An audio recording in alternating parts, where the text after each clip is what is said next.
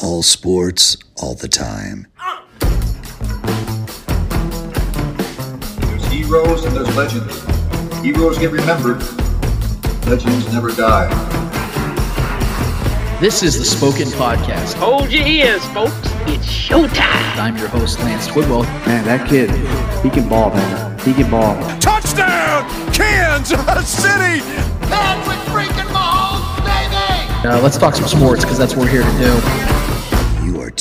You are tuned in to the Spoken. The Spoken. Ladies and gentlemen, here is Lance Twidwell.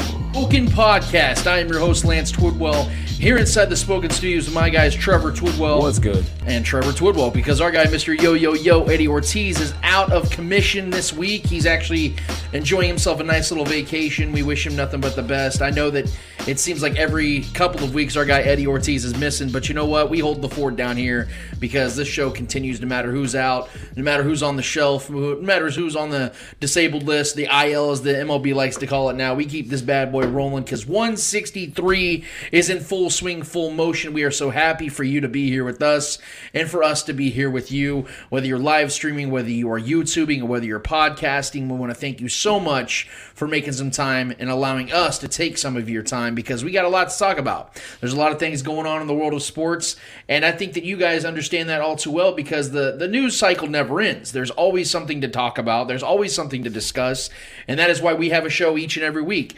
I don't really understand sometimes not to get on a high horse here when it comes to our show, but I take a lot of pride in how we do things here at the Spoken Podcast because if you follow us on our Facebook page, on our Twitter page, you see that there is constant sports news being discussed. And I don't know how some of these shows don't have enough to talk about or don't have things to talk about because I feel there's always something to discuss. Well, we got a lot to discuss when it comes to the Kansas City Chiefs, which is why we have not a guest but a brother of the show and a personal brother of mine. Blood doesn't make us any closer than what we are. Our guy, the OG Chiefs fan, the guy that I love dearly and respect very dearly, and his opinions are always on point, and he can go into a trance. Let me tell you, if you've not followed Shaggy Shane's work, you've not listened to Shaggy Shane talk yet, you about to. It's going to happen in less than an hour's time from now. Our guy Shaggy Shane Williams from the Shaggy Shane Show will be joining us, and we will be discussing a lot of controversial topics, as you would imagine, because when it comes to our show, when it comes to Shaggy Shane's, when it comes to anybody that we I wouldn't say that we have an inner circle, but the people that we associate with, whenever we have discussions like this, it's always going to be honest. It's always going to be true. It's going to be raw. And you're going to hear the true, genuine opinion of what, what we are and what we're about when it comes to Chiefs football, when it comes to any sports related topic, because no one holds us down. Am I right, Trevor? We're not affiliated to anything. And we, we do what we do. We say what we say and we mean what we mean. And that's actually where I'm going to start right now, because if you guys remember, I, uh, I had a very honest and, and, and upfront opinion outwardly on social media when it came to the Chiefs trading Tyreek Hill. And I'm not going to go through all that again. I'm just going to give you guys a, a, brief synopsis. I was very upset, distraught about that trade because I didn't really understand how that's going to help the Chiefs win another Super Bowl in the now. Maybe it'll help them later, but in the now, that didn't make a lot of sense. Then we found out that Tyreek wanted to be closer to home. We knew that he wanted to make record breaking money. And that's all that needed to be said at that point. That's all that needed to be discussed because that's all that really mattered. He didn't want to be here in Kansas City anymore. He wanted to be closer to family, and I can't blame a man for doing that.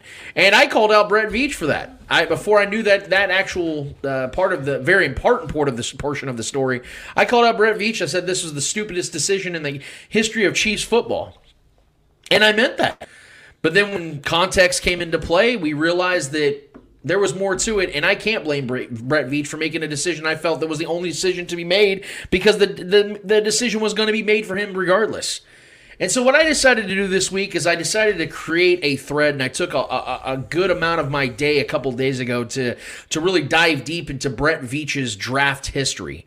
And the reason why that's so important is because the only thing the Chiefs got back in the Tyreek Hill trade was draft picks, and the Chiefs currently sit at 12 total draft picks. Now, I believe four of those picks are seventh round picks, which are usually just used for ammunition to trade up or trade for a player. It's just to sweeten the deal a little bit. We never really see the Chiefs take guys in the seventh round. I think the last guy they took in the seventh round was Nick Allegretti a couple years ago. And that ended up actually being a pretty good pick, and I'm going to get to that in just a second. But the most important part I want to, the most important thing I want to say in all this is I do think it's time that we give give Brett Veach some real credit when it comes to his draft history. Because I know that the foregone conclusion early on was was that he couldn't draft properly or he was swinging and missing, which is why he had to go and trade for guys like Frank Clark and make up for some of the decisions he has made. Because Breeland Speaks was his first pick, and Breeland Speaks was essentially not a football player. I think he only played a couple games, if that, and that was the end of his NFL career. And that was the first one. So I know that first impressions matter a lot, which is why this was you know, naturally such big shoes for Brett Veach to fill because he was coming into a position of replacing John Dorsey, who, albeit, had his own problems when it came to contractual issues, which has actually been Brett Veach's bread and butter. But John Dorsey knew talent, and the man could draft talent. He understood talent. Barn, bear in mind, he also was the guy that uh, took Baker Mayfield with the number one overall pick, and that so far has not panned out. But nevertheless, nevertheless, John Dorsey does talent, and he's been able to build and construct good rosters around quarterbacks with the Chiefs and with the Browns. And he was a really good consultant and a really good talent evaluator, even all the way back in his Packer days. But Brett Veach had big shoes to fill. And I think that he's done a better job than we're giving him credit for. And I want to go down a little path real quick, if you guys will allow me, because I did post this on my Twitter page. I did post this on the Spoken Facebook page, but I, I do want to break you this down a little bit right, right on here for those that did not see it, because I think it is important that we do give this man proper credit going into this next draft and why he, we should be confident that he's going to find some talent in this next draft. So, according to Pro Football References draft value metric, this goes back to 2017. I found this online because I really wanted to break this down based upon metrics because I know that's a big thing. People folk, you know, uh, follow Pro Football Focus. People are very much into analytics now, and I think that's fair. I think that's something that we need to look at and evaluate when it comes to adding young talent to this team. Over 16% of draft picks never play for the team that they dra- that drafted them. 37% are cre- considered busts. 15% are considered low value or poor picks, and over 10% are considered average. Over 12% are considered good, and only less than 7% are considered great. The Chiefs have made 24 draft selections since Brett Veach took over the GM role in 2018. The 2018 class was by far Brett Veach's worst to date. But even as over underwhelming as it was, Four of the six players drafted played in at least 49 of the 65 possible regular season games from 2018 to 2021, and two of them, Derek Nnadi and Dorian O'Daniel, are still contributors on the Chiefs roster to this to this day. Both Nnadi and DOD were both were uh, third round picks. And Armani Watts, although exclusively a special teams player, was active in 53 of the 65 games played from 2018 to 21, 21 and had 58 tackles, three tackles for loss, two sacks, and three quarterback hits as a special teams player. And, uh, and as we all know, Armani Watts is no longer with the roster with the Chiefs now after this offseason. In 2019, the class wasn't great, but much better than 2018, despite have, not having a first round pick because they traded to Seattle for Frank Clark. Brett Veach managed to land three starters, which was Mecole Hardman, Juan Thornhill, and Rashad Fenton. And one fringe starter in Nick Allegretti, as I mentioned before, in the seventh round. Five of the six players from that class are still on the Chiefs roster. Hardman and Thornhill were second round picks. Fenton was a sixth round pick. And again, Allegretti was a seventh. 2020's class gave Veach his first and only to date first round pick, and it was Clyde Edwards Helaire. How good, bad that decision was remains to be seen, but landing two stud defensive starters in Willie Gay Jr. and L'Jarius, as I like to call him, Lord Jarius Sneed, in the second and fourth round picks make up for that if, in fact, CEH doesn't pan out the way we expect them to as a first round pick. Not to mention the fact that Veach also added potential starter depth at right tackle in Lucas Niang in the third round and at defensive end in Mike Danna in the fifth. Both have been effective contributors when healthy and or given the opportunity to be effective contributors. 2021's class is by far Veach's best. Not only did Veach land three starters, he landed three prolific starters. Creed Humphrey is already the best center in football, outside of Jason Kelce, who's going to be 38 years old this season. Nick Bolton led all rookies in tackles, and Trey, Trey Pancake Papa Smith is a top tier right guard in this league already. And the best part is, none of them were first round picks. Fifth round pick Noah Gray showed promise at tight end behind and beside veterans Travis Kelce and Blake Bell. And Joshua Kaindoh was kept on the team despite being a fourth round pick that played very little.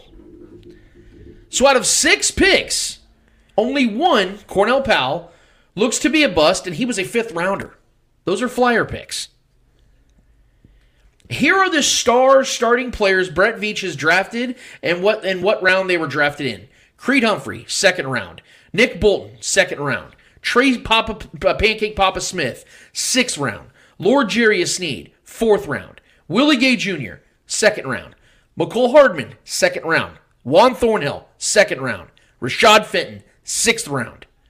Here are average backup star- players Brett Veach, backup players Brett Veach has drafted and what round they were drafted in. Clyde Edwards Helaire, first round. Mike Danna, fifth round. Derek Nnadi, third round. Nick Allegretti, seventh round. Lucas Niang, third round. Noah Gray, fifth round. DOD, third round. Armani Watts, fourth round. Khalen Saunders, third round. To be determined or bad players Brett Veach has drafted and what round they were drafted in. Joshua Kaindoh was in the fourth. Cornell Powell was in the fifth. Thakarius Keyes, seventh. Darwin Thompson, sixth. Breeland Speaks, second. Tremon Smith, sixth. And Kahlil McKenzie, sixth. In other words, Brett Veach has drafted star players or starting players, or what they called good or great according to the metric, with 33% of his draft picks. With role players and backups or average poor players within the metric, 38%. And the to be determined or bad picks are only 29%. Of the eight star starting players, zero of them were drafted in the first round. Five of them were drafted in the second round, one in the fourth, and two in the sixth. Of the nine average or backup players, one was drafted in the first, four were in the third round, one in the fourth, two in the fifth, and one in the seventh. Of the to be determined bad players, zero were drafted in the first, which means he's not had a true bust yet. One was in the second, one was in the fourth, one was in the fifth, three in the sixth, and one in the seventh. 29% of 24 picks being let's see or bad players isn't bad, especially when you consider the overwhelming majority of said picks were drafted in the fourth round or later. To me, the fact that over a third of Veach's draft picks have become star players, along with the fact that another third uh, of those picks have been solid average contributors, gives me much more confidence that he can identify NFL talent in this draft. Only four drafts in, the Chiefs have eight sure things. That's two two star or starting players per draft. That is significantly better than the average draft class league wide, considering the metric this entire thread is based upon. Even if Veach trades multiple picks in the 22, 2022 draft, even if Veach misses on multiple draft picks in the 2022 draft, the fact that he has 12 picks to work with and the percentage tells me that the Chiefs will get at least two stars in this draft excites me greatly. And although he has a ton of work to do, and we're going to talk plenty about it when it comes to retooling this defense alone, I think it's time that we give Brett Veach all the credit and respect he deserves as the Chiefs GM and anticipate a very good upcoming draft class and draft classes for years to come. So this is where I want to really dive deep into all this because as you guys see, I took the time to get these numbers down. I wanted to see the truth, the bare truth of Brett Veach's history so far. Only four drafts in has gotten the Chiefs eight star slash starting players in this in, in on this roster. He has nine starters on this team already. Like, think about that. Will Clyde Edwards Helaire end up becoming something special? I don't know. They went and signed Ronald Jones. They're probably going to probably get some guy later in the draft if they hold on to some of these picks. Maybe another running back later in the draft. But the fact is that that's the worst of the early picks in his draft classes. I think he's done a lot better than most people suggest, especially when you say that less than 7% of picks in the draft are considered greats, and over 16% of players never even play for the team drafted. I think Brett Veach has done a pretty good, good, good, good job. Trevor, what are your thoughts? Yeah, I mean, I, I don't even know why we're at this point we're, we're doubting the man. He hasn't given us too much room to doubt, um, too much reasons to doubt in my mind. Um, he, he's drafted guys, you know, just last season, last last draft might have been his best draft yet. You know, I think we got three starters out of that draft. You know, and completely got two guys that helped rebuild this entire offensive line uh, to being one of the best in the league. And I look forward to it being even better next year. And then this season's uh, coming uh, ahead of that. So, um, yeah, I mean, I don't listen. Everyone has everyone ha, everyone's tense right now. Everyone's because there's so much unknown, right? Um, when you lose a talent like Tyreek Hill um, it's going to put everyone into a frenzy. You know, you losing a talent like that in the prime of his career is just something that, you know, some people can pull the trigger on that kind of move, some people can't. Um, you know, and, and, we don't know if that was the right move yet. You know, that we don't know if that's going to pan out for us. That could be the beginning of the end. You know, I'm not trying to like be a doomer right now, but that could definitely be an outcome here. But I tend to think the other way. I think I think you know I think we got the leverage on that move. Um, I think Patrick Mahomes is, is a transit talent. I think Andy Reid is one of the greatest coaches of all time. Those two things are are in place you know, so building around that t- make, that tends to make things. Look at all these teams struggling trying to find the next Patrick Mahomes, trying to overpay for Deshaun Watson and, and, and, you know his uncertainties and all these things that are going on. You know, overpaying for Aaron Rodgers at this point in his career, if I'm being honest. Yeah. All these things that are going on in the, in the, in the NFL. Yet here the Chiefs are with the best quarterback and the best head coach in the NFL right now. Um, and we have 12 draft picks and we're fearing things and we're worried as fans. I get it, man. I get it, but it's irrational. It really is an irrational thing if you stop and think about it because – we have we are the best team in the AFC still, to my mind. We are still the team to beat. We are still the team that most teams fear and that are trying to build their teams around to beat. And yet we have the most leverage going into the draft. Uh, you couldn't be in a better situation uh, outside of losing Tyreek, obviously. But if you're going to be without Tyreek Hill, this is the best position you can be in with all the leverage, all the picks you want to do. If you want to move and go find uh, you know a, player in this league, a proven commodity, which is definitely something that can definitely happen during the draft. Um, but I mean, doubting Brett Veach right now is just a silly thing. If he completely blows this offseason and blows this draft, and we get no uh, anybody, we don't get anybody of note in this draft, and there's guys that go before and after us that we could have gotten before or after the picks we we uh, you know we stand we we stuck with, then we got we can have a conversation about that. But until that point, I have nothing, to, especially after coming off this last season's draft. No reason in my mind to doubt um, his ability and, and mind you, this is not just Brett Veach that we're talking about. This is a, him, Andy Reid are a marriage, right? This is a thing that they're they're together on these decisions in, in the draft. So, Andy Reid analyzing talent, I, I, I have full faith in as well. Um, you know, and and someone being uh, you know, another part of that mind with Andy Reid is Brett Veach, a, a, young mind that's still developing as a GM, still a young guy, one of the youngest GMs in the league still. Um, you know, there's gonna be growing pains, but I think he proved last season. Last season was the one that was like, okay he completely changed his offensive line in one offseason into one of the best in the league, and that's something you got to respect. That's something you got to understand that this guy is this guy knows what he's doing, and he's got great people around him to help make the best decisions. Um, and it all starts with the quarterback and coach. Like I said, it all circles back to that. You have the nucleus there for success. It's just building the pieces and finding the guys around them to succeed. And since Brett Veach has been the GM here We've been to two Super Bowl, almost three Super Bowl, well, almost four Super Bowl trips if we're being honest. Uh, so I mean, any other team, any other franchise, any other fan base would be would take that. Right. You know what I mean? You know, uh, any other team would sacrifice Tyreek Hill to have that resume as a, as their GM uh, in that in this position that we're in right now. So I, I, think fear. I think it's an irrational fear right now for Chiefs fans. I think it's irrational to start uh, criticizing you know guys like Mecole Hardman and, and, their their their loyalty to this team when he's done nothing but be loyal to this team and and and, and you know like it or not make comments about you know wanting the ball more. Yeah. I mean, how is that not what something you want as a fan of a, of a player? He want the ball more. He could be a guy that's just you know not giving you anything and just you know taking his jersey off and throwing it out, you know, and walking off in the middle of the game. Those things could be happening, but no, he's he's here. He's proven he wants to be here. This is his best best moment, this best season, best opportunity to shine. Um, so, listen, as far as as far as the fan base and the internal feuds that are going on, like you just gotta we got to let this play out, man. You know, and I'm excited more than than fearful, honestly. Well, and, and I want to say something about because I, I think we've been very transparent on how much credit we give uh, John Dorsey for building the nucleus that started this whole thing because he did. Yeah. He, Yeah, he yeah. absolutely did, and it all starts with. I mean, it, the pinnacle of it all, rather, is Patrick Mahomes. That John Dorsey did take him, and he Yep. did trade up for him and trade up 17 spots to get him in the 2017 draft. But I'm going to say this, and th- and this isn't trying to give Brett Veach unnecessary credit.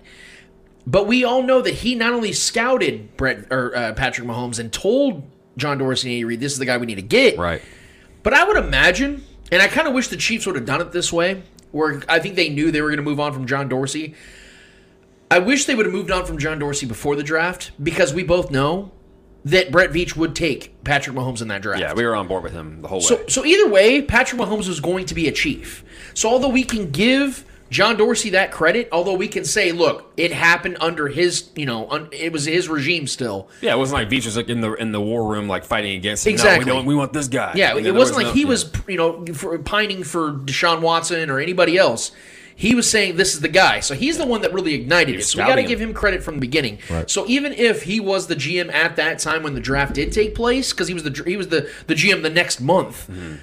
It, it would have it would have still been Patrick Mahomes. Let's just, we have to clarify that part of it. And so that's where I want to give Brett Veach a lot of credit here. Is I think this man does know talent. The the inexcusable part of all this is going and getting Breeland Speaks with your first pick. Yeah. Because of that, I think that a lot of the negative notions that are attached to Brett Veach's draft ability is why we sit the way we do. And the other crit- criticism, and it is fair, is the only other pass rushers he's gotten in the draft are Mike Danna, a fifth round flyer, who's been good. He's a good rotational rotational. piece. Yep. And then Joshua Kaindoh with the fourth round pick, who's been non existent to this point. Again, after the third round, it's usually uh, just a let's see what happens kind of guy.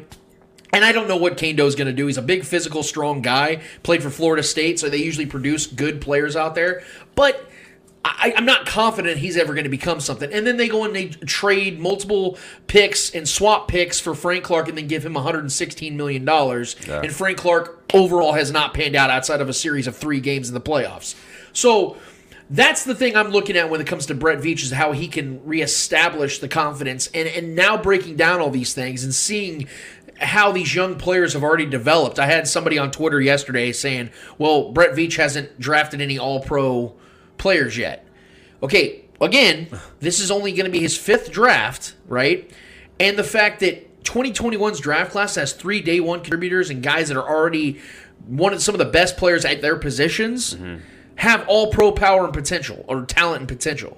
So I don't think it's fair to sit here and say he hasn't drafted all pro players yet when the majority of these guys are still in their mid to early 20s or early to mid 20s, Right. becoming the players they are. Legarius Sneak could definitely become one of those. Legarius. Sneed could definitely be that. Nick Bolton could be that. Creed Absolutely. Humphrey will be. Willie Gay has a Willie- chance. Creed Humphrey should have been last year. I don't know how he wasn't was a- all pro last year. been a- he was snubbed for sure. Yeah, baffling. Trey Smith has 100% the potential to be an all Yeah. pro player. And honestly, no, that doesn't that doesn't matter that much to me. Anyway, I think the Pro Bowl and those selections are kind of been a.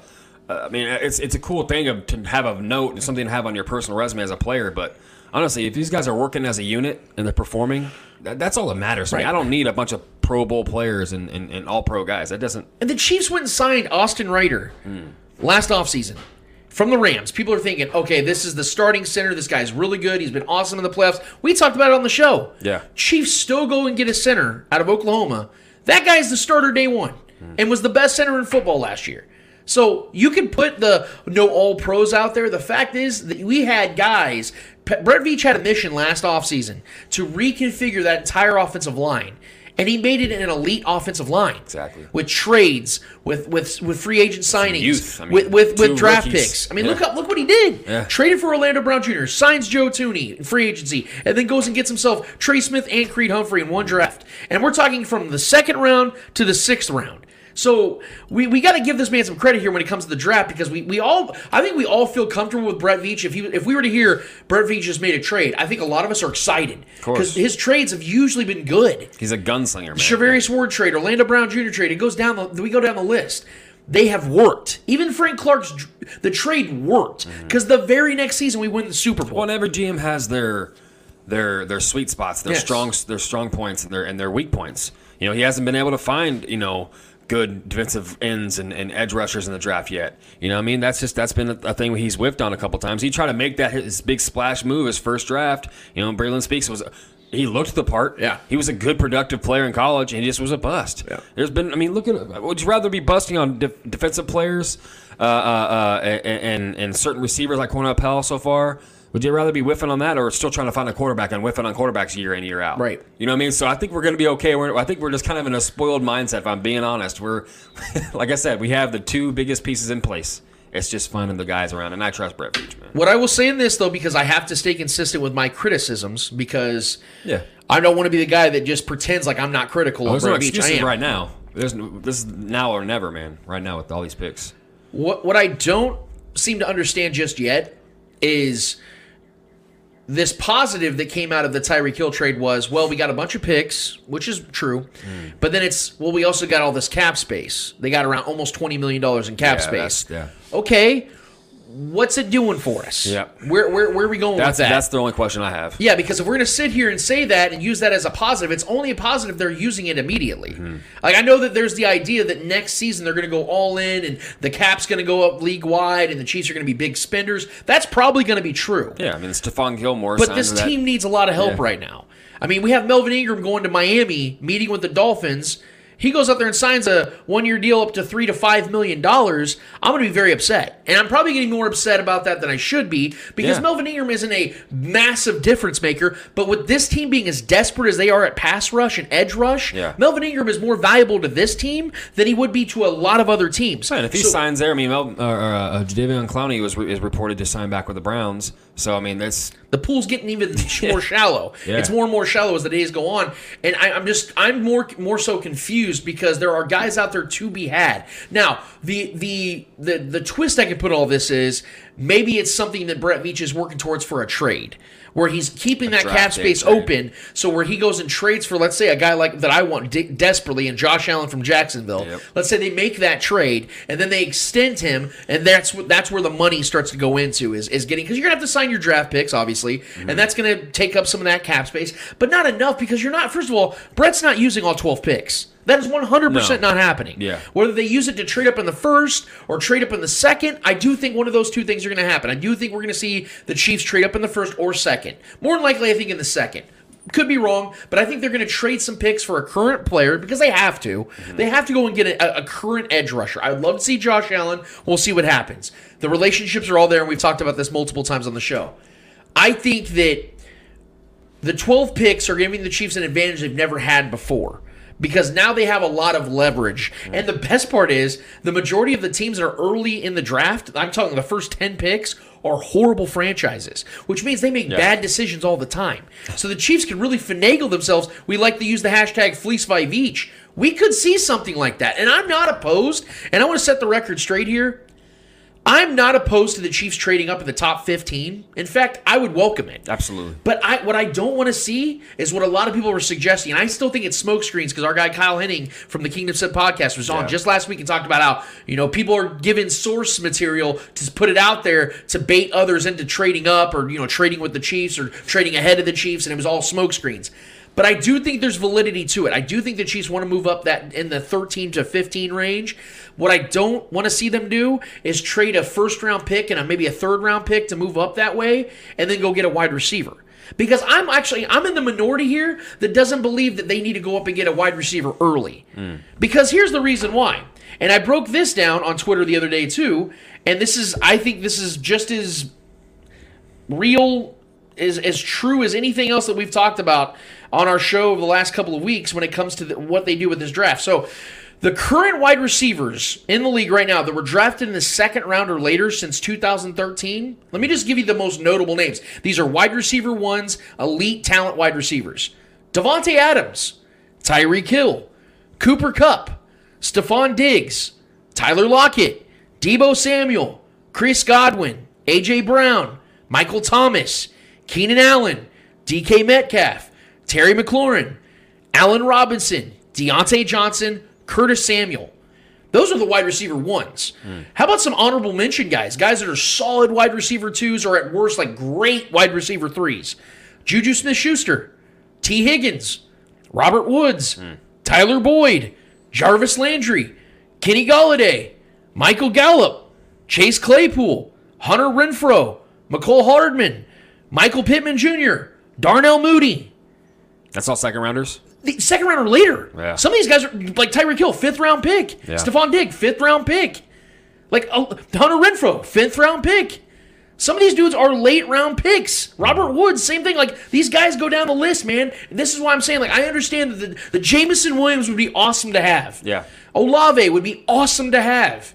But they're not necessities. Because as I'm as I'm breaking this down, first of all, the Chiefs have an advantage that most teams don't have. You have a quarterback that is transcendent, which means he's going to elevate the games around uh, uh, the game of every player around him, every wide receiver he has. he's going to elevate those guys. Look, look what I mean. Uh, uh, Byron Pringle has got an eight million dollar contract. You really think he's getting that with a Ryan Fitzpatrick or a Ryan Tannehill? Or any other Ryan you can think of? No. He got that because he had numbers with Patrick Mahomes and got to shine bright in the postseason. Would you be upset if we traded up to get a receiver? Yes, because the biggest reason why is this: you can't sit back and let what you need the most hopefully fall back to you. If the Chiefs aren't out here being big spenders in free agency, that means they need to be big spenders in the draft. That means you need to trade up for something you need. Yeah. I'm not sitting here saying I'd rather that. see us trade up to get a defensive line, a defensive. Oh, that's what I'm saying. Yeah. If you're not going to make a trade for like a Josh Allen, the best defensive lineman in the draft. yeah, if you're not making a trade for Josh Allen out of Jacksonville, if you're not going out and signing big guys like Ch- Chandler Jones, Yeah. if you're not doing those things, you only have one other option. You got to trade up for a guy that you know in the draft is going to be a badass. Sure, there could be a guy that falls to you at 29 or 30 if you keep one of those picks. But you can't bank on that. What you can bank on is what Brett Veach does all the time. He controls the team's destiny. He puts the destiny of the team's hand in his hands, and he doesn't wait around. So if he's going to be an aggressive GM, and he has a tendency to be aggressive, trading up every single draft, literally since he's been in this uh, the the Chiefs GM, he's traded up in every draft within the three or three first round, three pick three rounds. Then do it again. Yeah. And if you're going to do it, do not go for wide receiver because there's going to be some guy in the second or third round that you can get that you can turn into a stud. Will they be Jameson Williams? Maybe not. But you don't need Jameson Williams We have Patrick Mahomes. You know what you do need? Pass rush. Yep. Because we don't have it. They were 29th in the league in sacks last season, and they're worse today than they were last year. Right, and It's a I, problem. that's what I think too. As a GM and as anybody like any fantasy players out there, you know, you go into your fantasy draft. You know, it's the, sa- it's the same approach for me is why how I would approach it if I was a, a Brett Veach or a GM. You gotta you gotta draft opportunistically instead of idealistically. You know, what I mean, you can go into like a, a draft with an idea of how you want to do it. You know, if this guy certain guy falls, blah blah blah, but. The, the draft plays out the way it plays out, you know. Say say wide receivers just go quick. You got to adjust. If you wanted a receiver in the first round with one of those first p- two picks, if we don't trade up or trade back, you know, maybe you do trade back if the receivers are starting to fly off the shelves, and you know, and then you try to take the best defensive, uh, you know, edge rusher that's available. You know, so you got to be you got to take the opportunistic way of you know who's the best player available in certain situations of need. Uh, I'm not always for like best player available. Period. Uh, Definitely best player available at the need that you have the most, especially in the first couple rounds. Yeah. uh, we needed the receiver, you know, during that Tyreek Hill situation. So we got Mecole, which there's other guys on board. We could probably that were a little bit better, but Mecole's been a solid player for Yes. this team, um, and it's and it's panned out well. You know, we got a Super Bowl out of that. Um, so you know, eh, that's what I'm. I, that's how I think Brett Veach would approach it. I think he, he's more of an opportunistic, opportunistic guy. He's not just falling in love with names. Even though we have had a cycle of different receivers coming through here, and, and you know, having some visits. All the big names pretty much have had visits with the Chiefs, and I'm sure all those players would love to play with Patrick Mahomes. That'd be a great launching pad for their careers. Um, so I think you know, if a lot of players had choices, they would be playing here. But uh, the draft plays out the way it plays out, and um, yeah, I, I'm on board with you. I think I think if we are going to trade up, it better be for an edge rusher. It better be for the one of the best guys, if not the best guy in the drafted edge, because we need that more than anything. Patrick Mahomes, with, and I know we're not excited about this receiver core as it is right now. There's not a lot of sexiness to it, even though I do love Juju. I have a lot of love, and I think he's to. I think a lot of fans are to fall in love with Juju this year. Um, I think even if this this wide receiver core is as is, we don't draft a receiver till the late second or early third, I think we're fine with that. Yeah. I really do. I think with Travis Kelce being who he is, an elite receiver, not just not just a tight end, elite receiver. His numbers are up there with every with the best wide receivers in this league. League's all receiving Yeah, players. more than Davante Adams, who just got the biggest money, you know what I since mean? 2016. Yeah. So I, I, I yeah, I mean, I'm I'm cool with that. And like you just laid out the list of the last few drafts of all the great talent that's come in the second, second and third rounds and later. I mean, That- you that take was- any of those guys Yeah. right now. that was what? I mean, 1, 2, 3, 4, 5, 6, 7, 8, 9, 10, 11, 12, Yeah. 13, 14, 15, 16, 17, 18, 19. Like 20 plus top tier receivers in this league Yeah. came after the. fir- I'm not sitting here saying you can't. Obviously, the first round, you can get tons of DeAndre Hopkins and, and, and great guys like that. But on the flip side, you know who else was a first round pick? In fact, he was a top five pick. Sammy Watkins, Yeah. who's on his fifth team, and he's 28 years old. yeah, injury riddled uh, career. I mean, I love And but- Williams yeah. is coming off an ACL tear. If we're going to be real, I know Yeah. that ACL tears No, gotta- aren't as serious and severe as they his- used to be, but they are still something you have to take note, especially for a speedster, a guy like Jameson Williams who's known to be a guy that burns. So you just these are. I'm not trying to like again. The Chiefs are to get Jameson Williams. I'm not going to sit here and be pissed off. Yeah. But what I'm looking at is the bigger picture here. If we're Well, not going to be how we finish the draft, yeah, if you're going to take a conservative approach through free agency and, and, and, and trades, then it makes no sense to take a wide receiver in this because it Right. not the biggest need. Is wide receiver a need for this team? Yes. Yes. They still need to go and get a guy who is a potential wide guy receiver for the one future, yeah. because I think Juju is a is a top tier wide receiver 2 I don't think Juju's a wide receiver one. I think he's a Mm-hmm. Solid wide receiver two, and so therefore I think it's I think it's the best bet that the Chiefs if they get if they're going to be aggressive, which I do anticipate them to be in this draft, it's got to be on the defensive side because there are mo- far more holes on the defensive side than it is on the offensive side. There's no question about it. The Chiefs need help at right tackle. There's no question about that. I know they brought back Andrew Wylie, but I think Andrew Wylie is more of a rotational swing backup type of tackle. I don't think he's a guy that you build your right tackle position around. He's got the trust of Patrick Mahomes. And I knew I know that Lucas Niang will be back eventually, but Lucas Niang can't be can't stay healthy. He's had hip problems. Now he's got a serious knee issue. He has a patellar tendon uh, tore this last year. That's going to take a long time. I like that kid, man. Yeah, I do too. And you guys know I'm Niang gang here. I'm Niang Yeah. gang, but. The Chiefs need to upgrade at right tackle, and I think they'll do that in the draft at some point. We're actually the week before the draft. We're going to give you guys. We're going to do a whole draft special. We're, we'll hopefully have some people on here that actually know what the fuck they're talking about when it comes to the draft. We're going to try to get Binkley on. I had Bink, I talked to Bink yesterday. We're going to see if he has some availability because he's the dude that he. I think he's already got three or four mock drafts busy out. man. Yeah, he's got some great draft pick stuff. Our guys, Kingdom Says podcast, know what they're talking about with Arrowhead Tom and those guys. Maybe we can snag one of them as well and see what they, you know, what they got going on. But that's where I stand on it. I think without question, you got to get better at edge rush if you want this team to contend in this stacked AFC as currently presented. The team's got upgrades they need at defense, uh, a lot of positions, cornerback, safety. Even though they went and signed Justin Reid, I do think they can upgrade at safety because this is Juan Thornhill's Yeah. last year under his contract as well, and He's I don't know if the Chiefs are going to sign him back or not. So there's a lot of added depth. But Trevor, you did mention a guy named Mecole Hardman um, that I also want to defend real quick before we have our guy Shaggy Shane on just in a few minutes. So I. I tell Trevor this all the time, and I promise you guys I try to work at it, but I, I listen to way too much radio. I watch way too many sports shows. I, I have a I have a problem. Uh, It's an obsession. I will admit it. Um, is any day of the week, I have I have a problem because I am obsessed with listening to other people's opinions. I love hearing other people's opinions on things that I care about, but I also love sharing my opinion because I'm an out, outspoken person and. We've had this show now for over three years, and I think that we have a, a, good thing going here where I can express my opinions while also hearing other people's opinions. Well, there's one opinion out there that I've absolutely despised, and I've had my issues with Mecole Hardman and some of the things that he's done on the field and how he looks lost at times, and his route tree doesn't really hold hold high and hold true. But I heard people on uh, local radio this week talking about Mecole Hardman's dedication or um, seriousness about getting better and getting more on uh, in line with Patrick Mahomes as quarterback. There's been this narrative that's been out there that Mecole Hardman doesn't practice with Patrick Mahomes in the offseason, therefore he must not take it very seriously. Well, I don't know if you guys know this. Mecole Hardman now is currently the longest tenured wide receiver on the Chiefs team, and he's 24 years old. He's going into his fifth year with the Chiefs, his final year of his contract. And what do you know?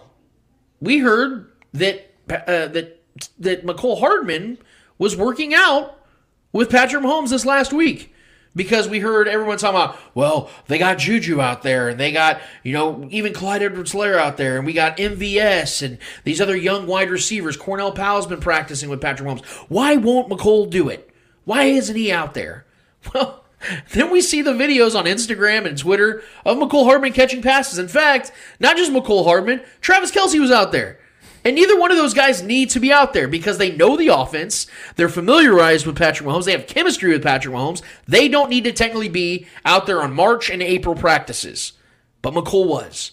And I thought it was so damn hilarious that the people that are calling him out had that blow up in their face the same exact day they were doing that out on their platforms. And so what I wanted to do was create a defense for Mecole, Mecole Hardman going into this next season because although I still believe Mecole Hardman has a long way to go to become what we would call a great wide receiver two or ever a wide receiver one, I'm going to make some defenses for him as to why he's been an awesome player for the Chiefs over the last four years.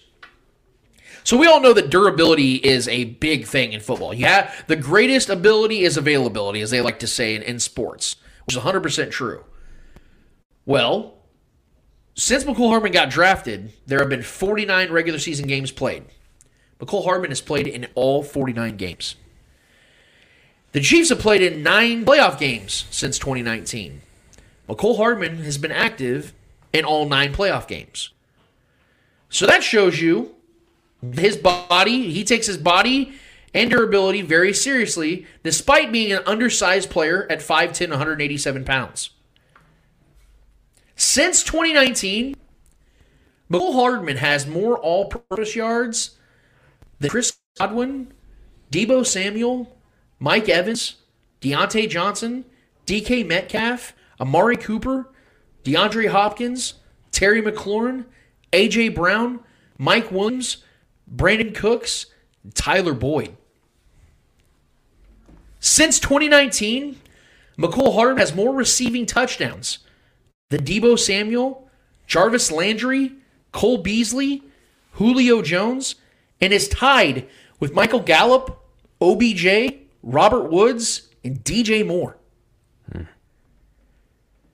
There were four wide receivers taken in the 2019 draft before Mecole Hardman Marquise Brown, N'Keal Harry, Deebo Samuel, and A.J. Brown. Mecole is third in receptions and first in all purpose yards amongst those five receivers. Mecole Hardman has 58 games played, 146 receptions, 3,627 all purpose yards with 17 total touchdowns. That's behind Travis Kelce and Tyreek Hill and Sammy Watkins in 2019 and partial 2020. So at best, Mecole has produced at this level as a third and fourth option. Mecole is entering his final year of his rookie contract. Tyreek Hill is gone. Sammy Watkins has been gone. And despite how much he has produced so far, we still have folks caught up on not being not him being at a pra- March practice with Patrick Mahomes. Mecole, this is my challenge to you, man. It's time for you to silence the critics because they're still out there. They're still doubting you.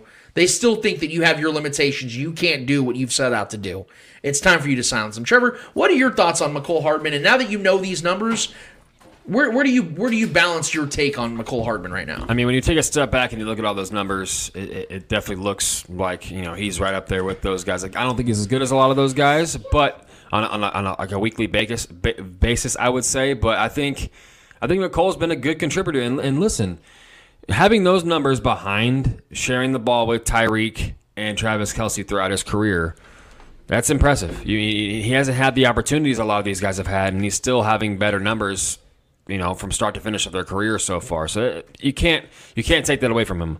Um, I think he, I think this is his biggest chance to make a name for himself uh, amongst his league. I mean, most people know who he is, just you know, being the vertical threat and the speedster that he has. He had he is, but I think a lot of there's possibly more to his game than we know. Um, this is the biggest opportunity he's had. He's going to have to to showcase that. Um, I've always been rocky with him, up and down with him a little bit um, kind of in the moment with him and what he is and what he can provide to this offense. I don't think he's ever going to be like a true number one guy, but I think he's good at what he. And I think last year was the was my most year I was impressed with him. Um, he really stepped it up, and I feel like even Andy Reid has said it towards the end of the year. You know, Mecole, the last few uh, weeks of that season, kind of really fell into place and what he is, and really found his place uh, uh, on a football team. Um, especially with Patrick Mahomes, and I think he started to build that trust with Patrick Mahomes because there was a long time there where him and Patrick Mahomes were just not on the same page, whether it was his fault or Patrick's fault. There's the communication was just broken there. A lot of times, wrong routes, wrong throw. Uh, you know, bad bad judgment on Patrick Mahomes' part. You know, um, just a bad route ran by Mecole. those there was there was things he needed to work out, you know, um, as far as routes ran and things like that. So I, I just think I think he has potential. I think this is this has got to be his biggest year. I mean, he's got the most opportunity to make something of it um, with the vacancy there of Tyreek Hill. Um, listen, man, I like Mecole. I like him as a person. I like him um, um, in this offense. Um, he, he fits this offense very well. He's very fast. He's good. He's good at stretching the field. He's good with the ball in his hands. You know, as far as YAC goes, um, he's a home run hitter. He always has been. Um, you know, but I want to see him do some of the more of the the easy things, some more of the you know the non-sexy things. We all know he's got that sexiness to his game. I want to see him kind of do some of the, the you know the non-sexy stuff, kind of how um, you know Albert Wilson was. You know, just a tough, gritty, get, you know, move the sticks kind of guy at times, but he also can break it open. Yeah. You know, what I mean, having guys like that is, is vital for for Hall of Fame talent quarterbacks. They need those guys that are reliable. Um, you know, this is honestly, if he's on the same page with Patrick Mahomes, he's going to have numbers. Yeah. And he, he- there's been a long, long time uh, duration of his career where he was on the same page as Patrick Mahomes. He's got better numbers than Deebo and all these guys. You know, that's, that says something. Yeah. That also says something to the the the, the, the, the potency of this offense. You know, our third, fourth option sometimes is having better numbers than a lot of people's number one option. Yeah. That's saying something. So I think, you know, I think this is his best opportunity moving forward. And, um, you know, I'm excited to see what Mecole can do this year. And I, really- love really the am. evolution of what Mecole Hardman's career has been to this point. Um, because of the fact, and again, it's his fourth year, not his fifth year. I apologize. Uh, his fourth year because he wasn't a first round pick. Um, the evolution of what Mecole's career has been to this point. So in the first season, he was basically just a deep shot, you know, go get it kind of guy because the, the Chiefs already had Tyreek, Travis Kelce, and Sammy Watkins. So the, the the first year was okay if he's deep and he can. I remember I was going to every Chiefs game at, at home. It, it was a deep shot every time where Mecole really wasn't doing much, maybe a jet sweep here and there. Yeah. Which is why, ironically, his first season he had the most touchdowns in his in, in his career that year with six. But he also had uh, his career low in receptions and career low in yards. But his career uh, his uh, career high in yards per reception was the highest at 21 yards per catch. But in the year two, his receptions went up 15, his yards went up, but his uh, his touchdowns went down two, but his and his uh, average yards average went from 21 to 14. And then in year three, he became more of a prolific player in this offense, having 59 receptions for almost 700 yards, only two touchdowns, and his reception, his yards went down. So you think about that, you're not thinking that's a negative thing, right? You're like, well, you should, you should, it should be a negative thing that his yards are going down per reception. But that also means he's getting more targets and more opportunities to do things in space in the middle of the field. He's not just becoming that one trick pony just, oh, deep shot, deep shot, jet sweep. No. Yeah. He's starting to get into routes more. Because you saw Tyreek's numbers, his yards per average were going down too as Yeah. he became more of a He had to possession receiver last year. So now we, we- you got to think about it. We've never seen uncorked Mecole. Mm-hmm. We've never seen it to where he's a prolific part of the offense. Could it be a bad thing? Could it end up blowing up in the Chiefs' face? Yeah. I mean, he was drafted to be as such. But he was drafted to be that. And I think Yeah. in year four, we've seen other wide receivers throughout time. Takes three, four, five years. And I don't mean to put Mecole in the same category as some of these guys, but it took guys like Cris Carter and Michael Irvin and guys like that three to four years to re- really become that. Mm-hmm. Really become who they were. Terrell same thing. So that's kind of where I'm at on it with Cole Hardman. I understand that there is justification for some of the criticism, but I think that we need to give him an opportunity to shine in this offense. This is the when year. it's finally him and an opportunity to be something that is of an, of absolute importance and doesn't have guys like Tyreek Hill and Sammy Watkins overcoming him. We are very, very excited because, and I just un- unplugged my headset there, so I'm not gonna be able to hear anything for the for the time being. It's right there, Trevor. Yeah. Um, so we we are very excited because we have a guy that I respect greatly. I I. Uh, I go to him for a lot of things. We talk damn near every single day about whatever, but it's a lot of times it's about football because this man knows what he's talking about. And he hit me up this week. He's like, listen, man, I need to get on the show. We need to talk. We have a lot of things to talk about, as we do every single time. But let's not waste any more of that time because he needs to rant, and I can't wait to hear what Shaggy has to say. Got some questions for him, but nevertheless, let's give it up for our guy, Shaggy Shay Williams. Thank you for that introduction, brother. Lance, how you doing? How you doing, Trevor? How you guys What's doing? going on, man? We're doing great, brother. We're glad you're here. Hey, Lance. You know, five years ago, you came over to the plush studios of Shaggy Shane Entertainment for the very first time, and uh, you and I both you and I both were out on an island, and uh, we demanded that Chiefs Kingdom draft a quarterback in the first round. The rest is Kingdom history, brother. And I'll never forget that because it's something that we celebrated five days later on April 27th, 2017, when the Kansas City Chiefs traded up 17 spots in the draft and took Patrick Lavon Mahomes the second. It was a beautiful moment. We celebrated as if we won the Super Bowl because we knew once he got on the field, it was going to be magic. The rest is, as I said, is history. This draft coming up in 12 days is just as paramount as it was five years ago. With the plethora of draft picks, with the defense, let's be honest, guys, with the defense in limbo, and it's not it's not the good limbo. It's the limbo teetering on uh, falling. Because last year, when the Chiefs traded for Melvin Ingram on November second, the Chiefs had just won Monday night game against a bad New York Giants team. It was an ugly win to make to, to go to four and four. At the time, the Chiefs were 30th in defense and in dead last in the AFC West. Melvin Ingram alone changed the landscape of the Chiefs defense for the 2021 season and was the spark that led the Chiefs to the AFC Championship game. True, Travis Kelce, Patrick Mahomes, Tyreek Hill, they were still great, but if the Chiefs don't make that trade for Melvin Ingram, then um, I don't think we make. I don't think we're a playoff team last year. But we can delve into that. We can expand on that, and we will talk about the draft coming up, Lance. I'm honored to be on your show, brother. Yeah, absolutely. We're glad to have you because this is the perfect time to have you on because this offseason has been rather unique, Shane, and you and I have talked throughout it. Uh, we've we've given our opinions. Well, I know we both didn't like the Tyreek trade initially, and then we heard that there were other things, other factors involved that we didn't really know at, at the beginning. That Tyreek wanted to be closer to home. He wanted to get that record-breaking money, and the Chiefs understood and respected that and got him out of here. So now we look at the Chiefs and we say, okay, well, they got five draft picks out of him. He's a non quarterback, so that's almost unforeseen, almost unpre- unprecedented to get that many draft picks out of a non quarterback. But also, they got a ton of cap space in return. They got over around 18 to 20 million in cap space available. And that excited me because I knew there were possibilities, there were things that the Chiefs can go and do to spend that money.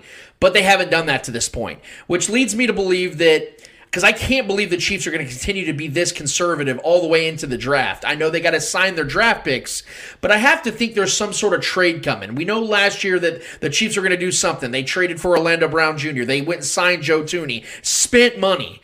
Well, there's a lot of money to be spent, and they haven't done it yet. So I have to believe that the Chiefs have something out there, a plan, something up their sleeve to get somebody that can contribute day one and make an absolute difference and be a difference maker. If you were to guess right now, Shane, how do you think the Chiefs are going to spend that cap money to make this offense or this defense or this team as a whole improve that much more? Defense.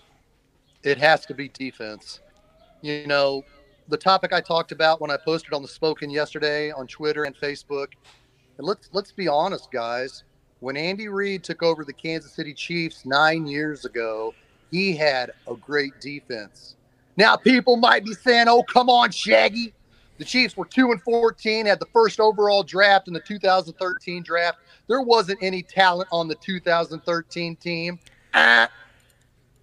And Andy Reid took over a defense that was still playing at a high level. He had Tamba Hali on the outside. He had Justin Houston on the other outside. He had Don Dontari Poe, which was a number one draft pick going into his second season. He had Derrick Johnson in the middle playing at a high level. He had the great Eric Berry at safety.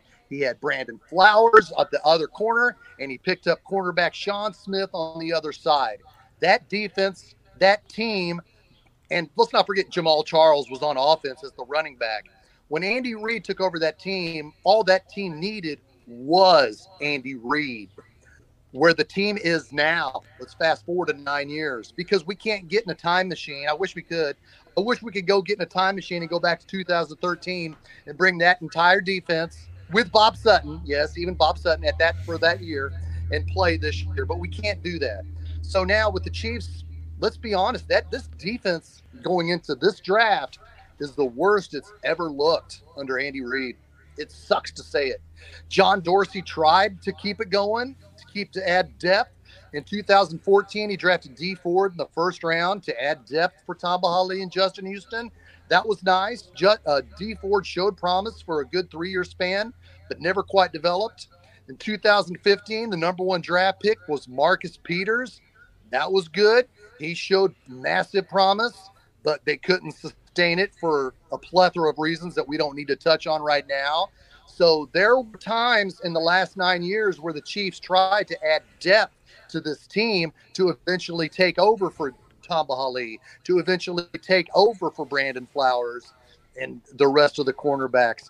But now that the Chiefs sit here now with nine, with so many draft picks in the first three rounds, it is paramount that the Chiefs rebuild the defense the same way that Andy Reid had it when he took over in 2013. Now, I know it can't happen in one draft, regardless of how many draft picks you're going to get. The Chiefs aren't going to get a Tamba Hali, Justin Houston, Eric Berry, Derrick Johnson, Marcus Peters. You're not going to get all these guys in this uh, year's draft, but it's a massive start. You got a plethora of plethora of picks, which I will get to the guys I want to draft here in just a minute. But it is paramount that the Chiefs address the defense because it was only Melvin Ingram that turned the Chiefs defense around. I sat here with you guys on Halloween weekend and it was dark. Tyrann Mathieu was trolling Chiefs fans on Twitter and Instagram. Uh, we were three and four, dead last. We had the 30th ranked defense. We were dead last in the division. This defense needs some serious rebuilding, and I hope and pray some way that Brett Veach at least entertains the thought of bringing Melvin Ingram back because of the solid veteran leadership that he brought to the team last year and can bring to the team this upcoming season. It is paramount that we bring, in my opinion, Melvin Ingram back just to have that because D, because Frank Clark is going to serve some sort of suspension from last year. At least there's that talk that he might be suspended for those gun charges that he uh, went through last June. So while we will contemplate what the Chiefs are going to do in the draft, like I said, I'll get to the players that I think that the Chiefs should draft early. There's still that concern with Frank Clark if he's going to be suspended or not. But this defense needs serious work. Yes, I love Nick Bolton. I love Willie Gay. I love L'Jarius Sneed. Those guys are the foundation for this team.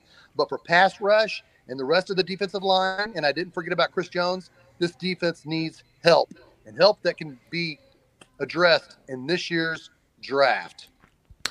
Well, I, am definitely excited to find out who these players are. And I would have to believe that these are guys that are difference makers, that Brett Veach is going to be able to identify them.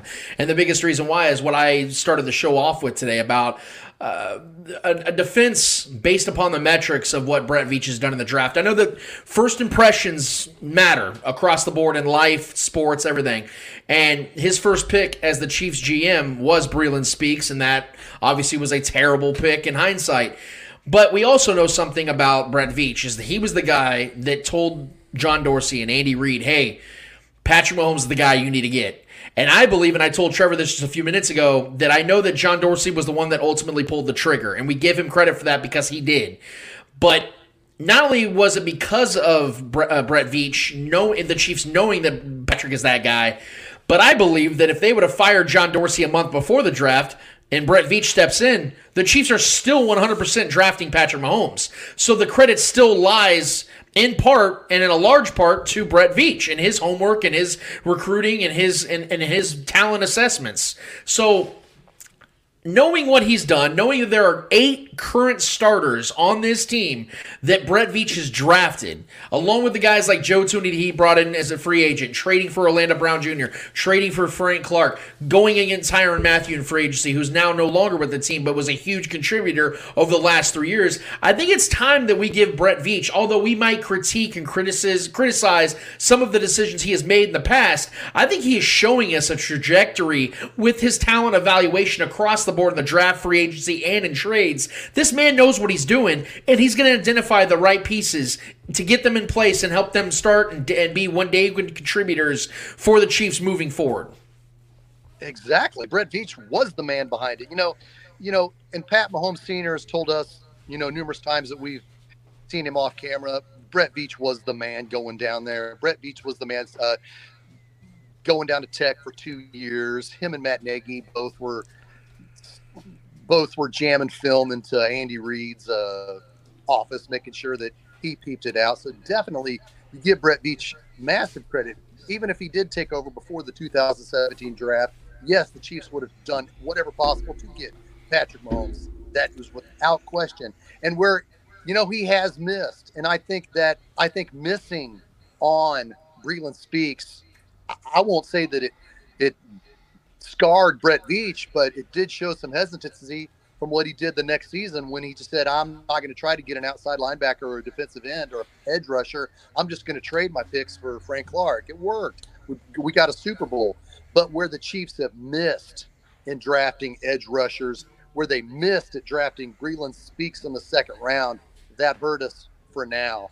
And the year before, in the second round, the Chiefs, John Dorsey, or yes, John Dorsey, his last draft as the Chief, in the second round, he took Tanoh Kpassagnon a developmental defensive end. And he could have drafted Alvin Kamara or Juju Smith Schuster, but mm-hmm. he took Tanoh Kpassagnon, where the Chiefs missed in the second round at drafting defensive end. And you can even critique or debate with uh, Justin though last year's fourth round draft pick. Are these developmental pass rushers ever going to develop? Does does Brett Veach trust himself to think okay, I can trust Spags into doing something with Tanoh Kpassagnon. Ah, he's gone. Okay, uh, Speaks is going into his second year. He's with Spagnuolo as the defensive coordinator. Can he do something? No. Uh, Justin Kaindoh, he was thrown out on the field week one when you and I and Clay Windler from Red Tribe Cinema were at the home opener, the very first game of the season. And he was on a play where Nick Chubb just ran 22 yards uh, right by him for a touchdown. And I, I looked at Clay, who was sitting to my right, and I said, Justin Kaindoh just got right out of the way. And Clay Windler turned to me and he said, Yep, bad gap discipline. Well, bad gap discipline is going to show when you're a fourth round draft pick and you're starting week one as a rookie. So the Chiefs need the Chiefs need to hit the Chiefs hurt at missing on the second round edge rusher and Tanoh Kpassagnon, Breeland Speaks. The jury's still out on uh, Joshua Kaindoh, fourth round draft pick out of Florida State last year, but seeing the trend from Tanoh and Breeland Speaks, I don't really trust it. And I don't know if Brett Veach trusts it either. And I hope, and I like I said, I'll mention these gentlemen that I feel the Chiefs should go after to address the defensive issues. Uh, that's just how I feel. But I th- I trust Brett Veach to make the necessary. Even though he's missed on edge rushers in the draft, I'm not critical of it but it's just something that I feel needs to be discussed. And I'm sure Brett Veach understands critiquing and discussing his drafting of edge rushers as well. Well, I'm on pins and needles here. I, I got to hear these names. Shane, who do you think need? Who do you think the Chiefs need to come and bring them in and be the guys to, to help us? Because I'm, I'm waiting, man. I'm, I'm here biting my fingernails. Okay, here's the deal. Everybody wants to trade this, that, and the other for draft picks everybody or tr- trade up uh, for wide receivers. Let's stay home. Let's stay at 29 and 30 with the two first round picks, and let's stay with the two second round picks. You can revamp your defense with the 29th pick. I got the Chiefs taking Boye Mafe, defensive end out of Minnesota. The kid's freaking raw. He's not. He's not raw. He's definitely an upgrade over Tanoh Kpassagnon and Breeland Speaks. He's got a good motor. He can get after it. With the second pick, follow me here, of the first round, the Chiefs should take outside linebacker Nakobe Dean out of Georgia. The kid is a freaking winner. He's hungry. He's got a strong motor. You may say outside linebacker. We got, we already have uh, Willie Gay and Nick Bolton. You get Nakobe Dean with the second pick of the first round you can re-sign Melvin Ingram. Nakobe Dean can freaking take the place of Anthony Hitchens, and you will have a freaking monster defense that I would a monster middle linebacker set that I would put with a on potential on paper to put with the 2002 Tampa Bay Buccaneers, all Sherman Singleton, Shelton Quarles, and the Hall of Famer himself, Derrick Brooks. I love Nakobe Dean out of Georgia and Boye Mafe with the first round. Go look up those two gentlemen. And in the second round, you get your cornerback, Jalen Armour out of Alabama. The kid's got a good size. He's a stud corner. And with the second one, get another corner. Get Martin Martin Emerson out of Mississippi State. The kid's another corner. You could get your you could get a great defense. Bring back Melvin Ingram. Two solid cornerbacks in just the first two rounds alone. You can address wide receiver in the third round and fourth because you got those picks. You can make it happen. I hope and pray that the Chiefs defense or the Chiefs go that way to address their defense because we need those picks to play and stay. We were blessed. Think about it, guys. We were blessed that we had Justin Houston just for eight solid seasons. We were blessed to have Tamba Hali for 16 seasons. We were blessed to have Derrick Johnson play for 17 seasons.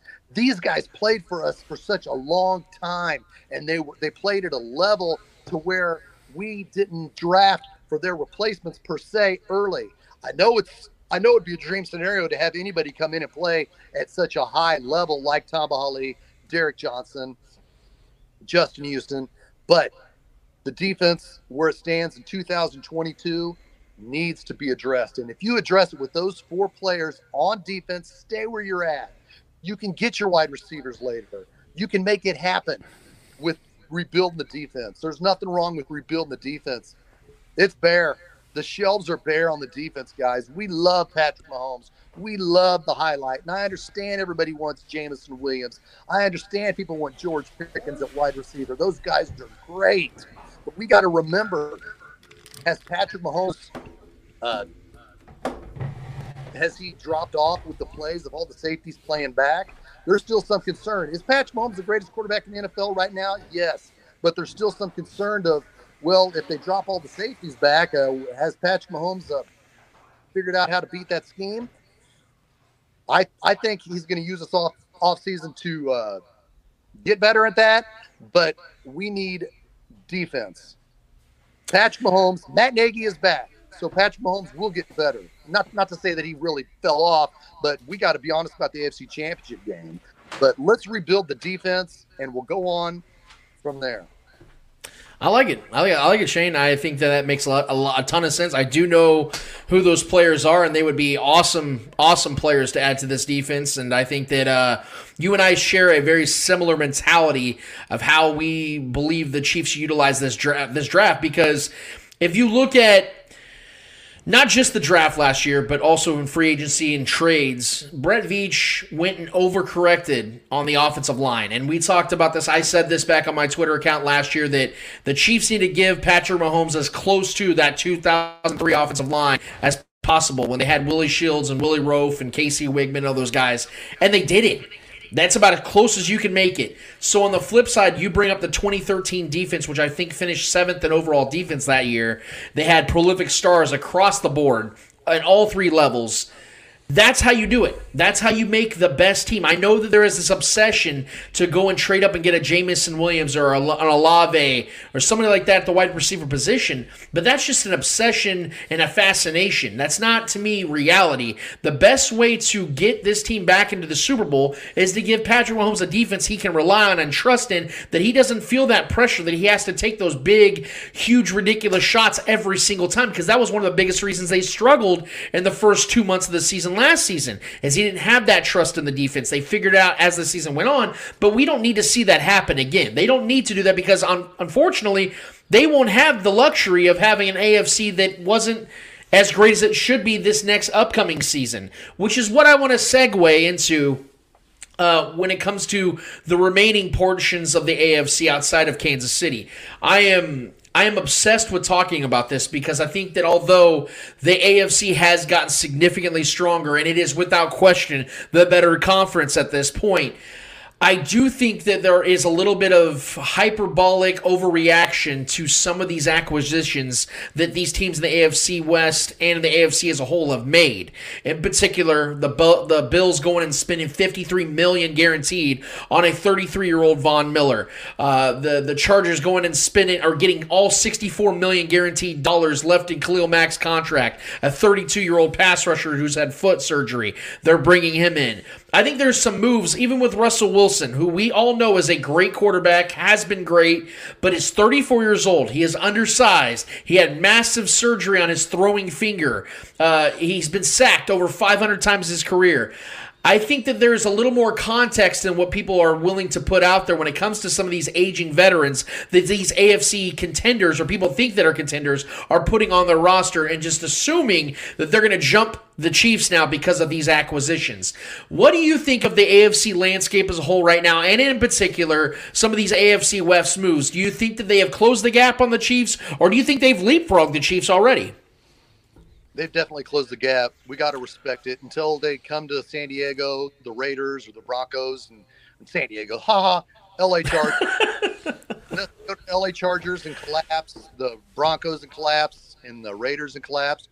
You got to give it to them because on paper, that's what we're going by now. Um, the Chiefs, when you win the division six years in a row and you go to the playoffs seven years in a row, there's going to be some okay. What can we have to do? Are they desperate measures? Yes, but they needed to do it I I hope that the Chiefs have done enough. They the Chiefs have done enough on offense to definitely hold back Khalil Mack. The Chiefs have done enough. I mean, I'm wearing a Creed Humphrey jersey right now just because Brett Veach killed the draft last year. The Chiefs need to kill the draft this year on defense to stop the Raiders' new offense. Yes, they still got Derek Carr, who's adequate at best, but they still have weapons. I Russell Wilson and the Denver Broncos is the biggest concern because he's good. As he fell off, was he injured last year? My daughter's in Seattle, so she's been telling me there's been some injury problems with him. The fans are unhappy to lose him, but they felt like it was the right time to trade him. So they feel that he might be getting just past his prime. We'll have to see because when I saw Seattle play and when I saw Russell Wilson play still at a high level, but I'm not in Seattle – and I don't watch all their games. I know you have stats to go by, but we will have to see. I I think that Denver is tired of losing to us. They lost 13 times in a row to us, so they went they went deep and got their quarterback. So I definitely am concerned. Do I think they leapfrogged us? No, because until they do, I'm not going to say they have. So the Chiefs are the team to beat. We're the big guy on campus. I think Vegas even has us at uh, the still top five or six to go to the Super Bowl. Or, is that what it is, Lance? Do you know the specifics? I think the Chiefs right now are the third best odds. Okay, yeah. So still, they're still in the mix because of Patrick Mahomes, because of Andy Reid. But I definitely respect. you have to what the rest of the AFC has done to compete with the Kansas City Chiefs. Well, and then you look at the other two teams. I know we addressed the, the Broncos with Russell Wilson. My biggest issue with the Broncos, just for the record here, is I, I do believe that Russell Wilson makes them a better team just be by being there. He's he's a, he's a top ten quarterback still. He's still got plenty of opportunity to be great. I think he's he's not an old quarterback, but when you factor in his size and how many times he's been sacked and coming off his first real injury of his career and it happens to be on his throwing hand, I think that does deserve some uh, attention. Also, with the Broncos, you know, everyone talks about all these weapons they have. Uh, maybe I'm the only one, but I don't see anybody outside of Javonte Williams, who, by the way, was a rookie last season, that is a proven commodity. Sure, Courtland Sutton, Tim Patrick, uh, Jerry Jeudy, they're talented young players but they haven't done anything to this point of their careers that makes me think they're proven that, oh my God, you got to watch out for these guys. I have to see it to believe it. And that goes across the board in the AFC West. Because when it comes to the Raiders, they just signed this big lucrative deal with the Derek Carr situation. They gave him basically 40 million a year. They can get out of it each and every year, but they did give him over $120 million for a guy who's never won a playoff game, played in one, and he threw an interception to end the game.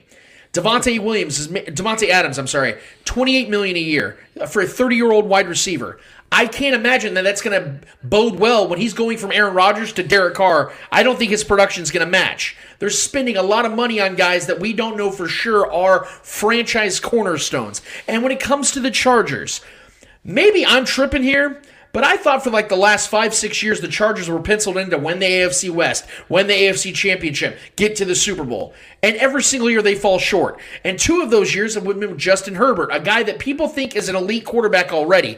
Yet they're 15 and 17 with him, have not made the playoffs yet, and they have Brandon Staley as their head coach. And if you look at the AFC West right now, in my opinion, the Chiefs have the three best head coaches in the division with Andy Reid, Matt Nagy, and Eric Bieniemy. Because Word. Brandon Staley is unproven. Josh McDaniels is 11 and 17 and drafted Tim Tebow in the first round, his first tenure, and left the Colts on red. And then we have Nathaniel Hackett in Denver that has never even called plays as an offensive coordinator and had Aaron Rodgers, which makes you look a lot better. Ask Mike McCarthy. So the AFC West has gotten better. The AFC has gotten better. But to me, there are so many missing key pieces to these teams that I'm not going to sit here and just pencil these in, these teams in to leapfrog the Chiefs, make the playoffs, make big runs because they got to show it to me because these guys have a lot more overcome than I think the Chiefs do. So when it comes to the Chargers, when it comes to the Raiders, what are you seeing right now? Do you think these guys are legitimate threats to the AFC West and the AFC as a whole? Chargers more than the Raiders. Uh, first off, when they predict the Chargers to win the division every single year for the last 20 years, it's because NFL Network is right across the street from their new stadium. So they're always going to be like, hey, let's go to work and predict the Chargers to go to the Super Bowl. Let's do it.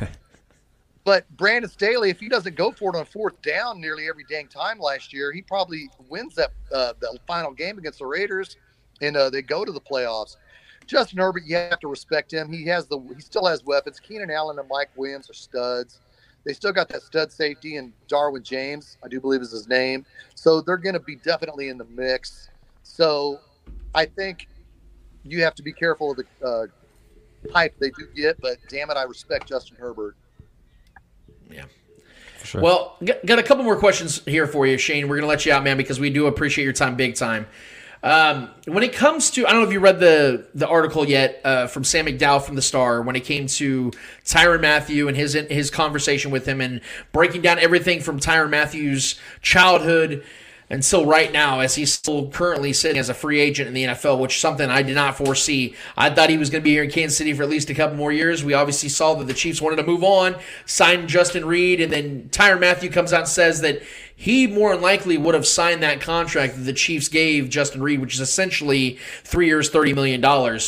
I don't believe that. I don't believe that Tyrann Mathieu's a liar, but I think revisionist history and trying to make himself feel and look better, I think he's saying that to make it look like, oh, he would have played for, you know, pennies on the dollar. I don't believe that. I think Tyrann Mathieu wanted big money, didn't get it, and now is sitting here looking at the market, which is essentially dried up. There's been, I think, 10 safeties signed this offseason, and he's not one of them. If you could just give us a, a, synopsis of, or just a, a, a, diatribe rather, of what you took from the Tyrann Mathieu era. What do you think? What future holds? What the future holds for Tyrann Mathieu moving forward, and just your overall thoughts on Tyrann Mathieu as a person and as a player. Tyrann Mathieu had to come to a team uh, that was ready to go to the Super Bowl, and you know what? Tyrann Mathieu helped get it done. That was the perfect replacement, short-term replacement for Eric Berry. Eric Berry was the heart and soul of this defense, played at a high level until his body fell apart in 2017. So Tyrann Mathieu had big shoes to fill, and he came here and he filled it in that brief two, three year window. He came here, he was a perfect piece. Spagnuolo needed a safety to take over for Eric Berry, perfect replacement. And along with Frank Clark, that defense, they caught lightning in a bottle. It took them mid October 2019 to get it together. They got it together.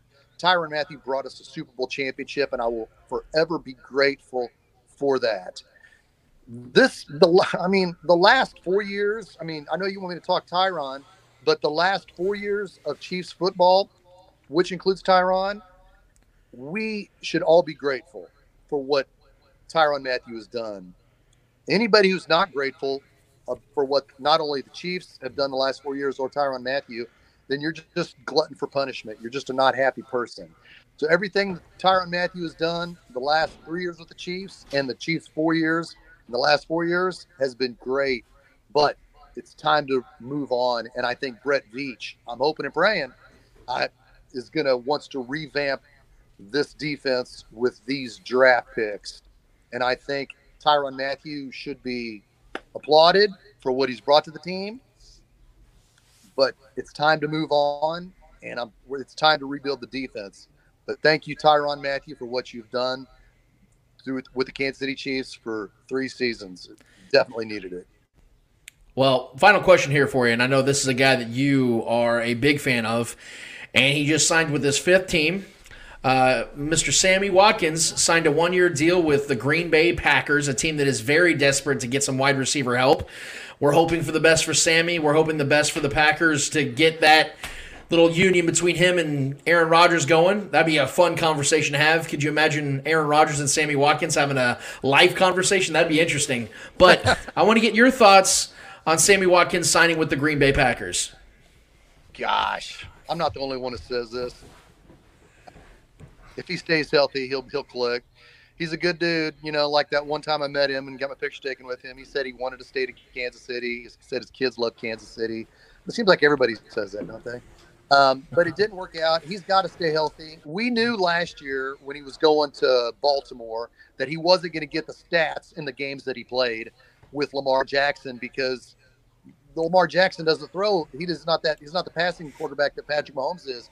And Tyreek Hill's not going to get the same stats that he he's got from Tua Tagovailoa because Tyreek Hill doesn't have Patrick Mahomes. Now, specifically to Sammy Watkins, if in capital letters quotations he stays healthy, he will be productive. He was productive with the Chiefs. Sammy Watkins was productive with the Chiefs before 2019 in a two-year span in 2018 I mean before 2020 in 2018 and 2019 those postseasons there was no the, he was the most prolific wide receiver in Kansas City Chiefs postseason history before we went back to the playoffs in 2020 and went to the Super Bowl against Tampa. But he showed, hey, in January, if I'm healthy and you're a good quarterback, I'm going to get the ball going into uh, the postseason. So he was definitely man. I wish him the best of luck. Definitely. Yeah, absolutely. All right, Shaggy, let the people know where they can find your show, where they can find you, and how to communicate with you, man. Well, first, I got I got a couple questions for you both because ahead. you guys, I watch you guys weekly and I listen to the rest of why at least as much as I can. I got a question that I feel Chiefs off-season workouts start Monday at Arrowhead Stadium. So the Chiefs are going to be back in the news. They're going to be back in the talk. We're going to see reports. We're going to see the media talk to the Chiefs as they come to work out. We're not specifically who's going to show up and who isn't, but we hope the players show up. We, and if, like I said, if, if the last five years, four years have been great, but if you go back five years, the Kansas City Chiefs in Andy Reid's era have lost two home playoff games where they were up 21 to 3. One with Alex Smith and one with Patrick Mahomes. I know we're trying to forget about it, but I hope if Patrick Mahomes is interviewed this week, the local media just takes the time just to ask him one question. Patrick, now that you've seen what happened in the AFC Championship game, what had now that you've been away from the game for a couple months, what have you learned about the second half of the AFC Championship game? And if I could ask you both, and I'll start with you, Trevor, what confidence do you have, not just because of his greatness before the AFC Championship game, what confidence do you have in Andy Reid, Matt Nagy to work with what happened specifically to Patrick Mahomes in the second half? What, how confident are you going into this uh, season and what he can overcome? Uh, I mean, for me personally, I have all the confidence in the world. Uh, I think Matt Nagy was a good addition to bring him back, a familiar voice, a guy that Patrick is confident in.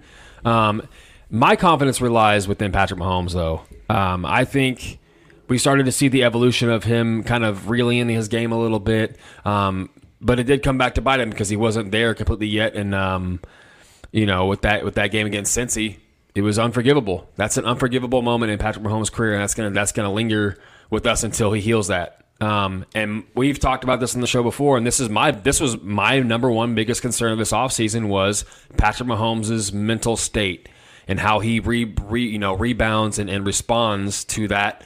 Not only the criticism of what you know he was taking, you know whether it's jokes at the SBs or, or all the national talking heads that are talking about Patrick Mahomes has fallen off, and this might be the beginning of the end for Patrick Mahomes and blah blah blah. I don't believe that. I think he's the truth. I think he's the best quarterback talent in this league. But he's to have to. He's to have to go out there and show that. He's to have to go out there and remind some people. You know, because we have very att- short attention spans.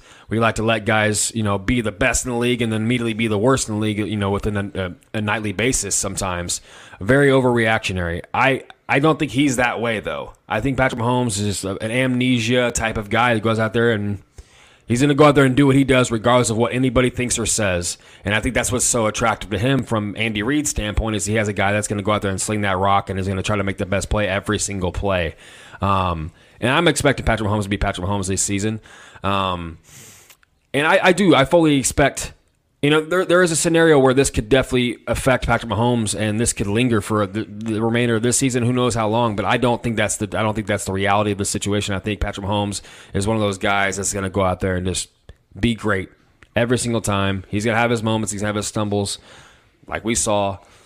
But I, I'm fully on board with the idea that Patrick Mahomes is going to go out there. This and Nagy being back is a, a, a good, from like I said, a familiar voice for him to kind of comfort him um, not that he needs to be coddled. He needs to be critical of himself, and people need to be critical of him in, in, in moments that he's let us down and he's let himself down. Um, but I fully expect this this Chiefs team, maybe not this season, to be you know what we expect them to be moving forward, but this could be a, a, a pivotal season. Obviously, with all the picks and then the new faces that are going to possibly be here, um, and faces familiar faces that are not here anymore. Um, this is a big pivotal movement move in in, in um, Patrick Mahomes' career uh, to see what he can do. You know, that's kind of this been the storyline. Uh, you know, without Tyreek being here, oh, is Patrick Mahomes going to be exposed? Blah blah blah. I, am not on that. I'm not in that boat at all. Um, we know Patrick Mahomes is, and I fully expect Patrick Mahomes to go out there and be himself, and that's the best quarterback in the NFL. Last the last week of February, uh, for episode 156, we had Patrick's father, Pat Mahomes Sr., on our show, and this is something that we talked about very specifically.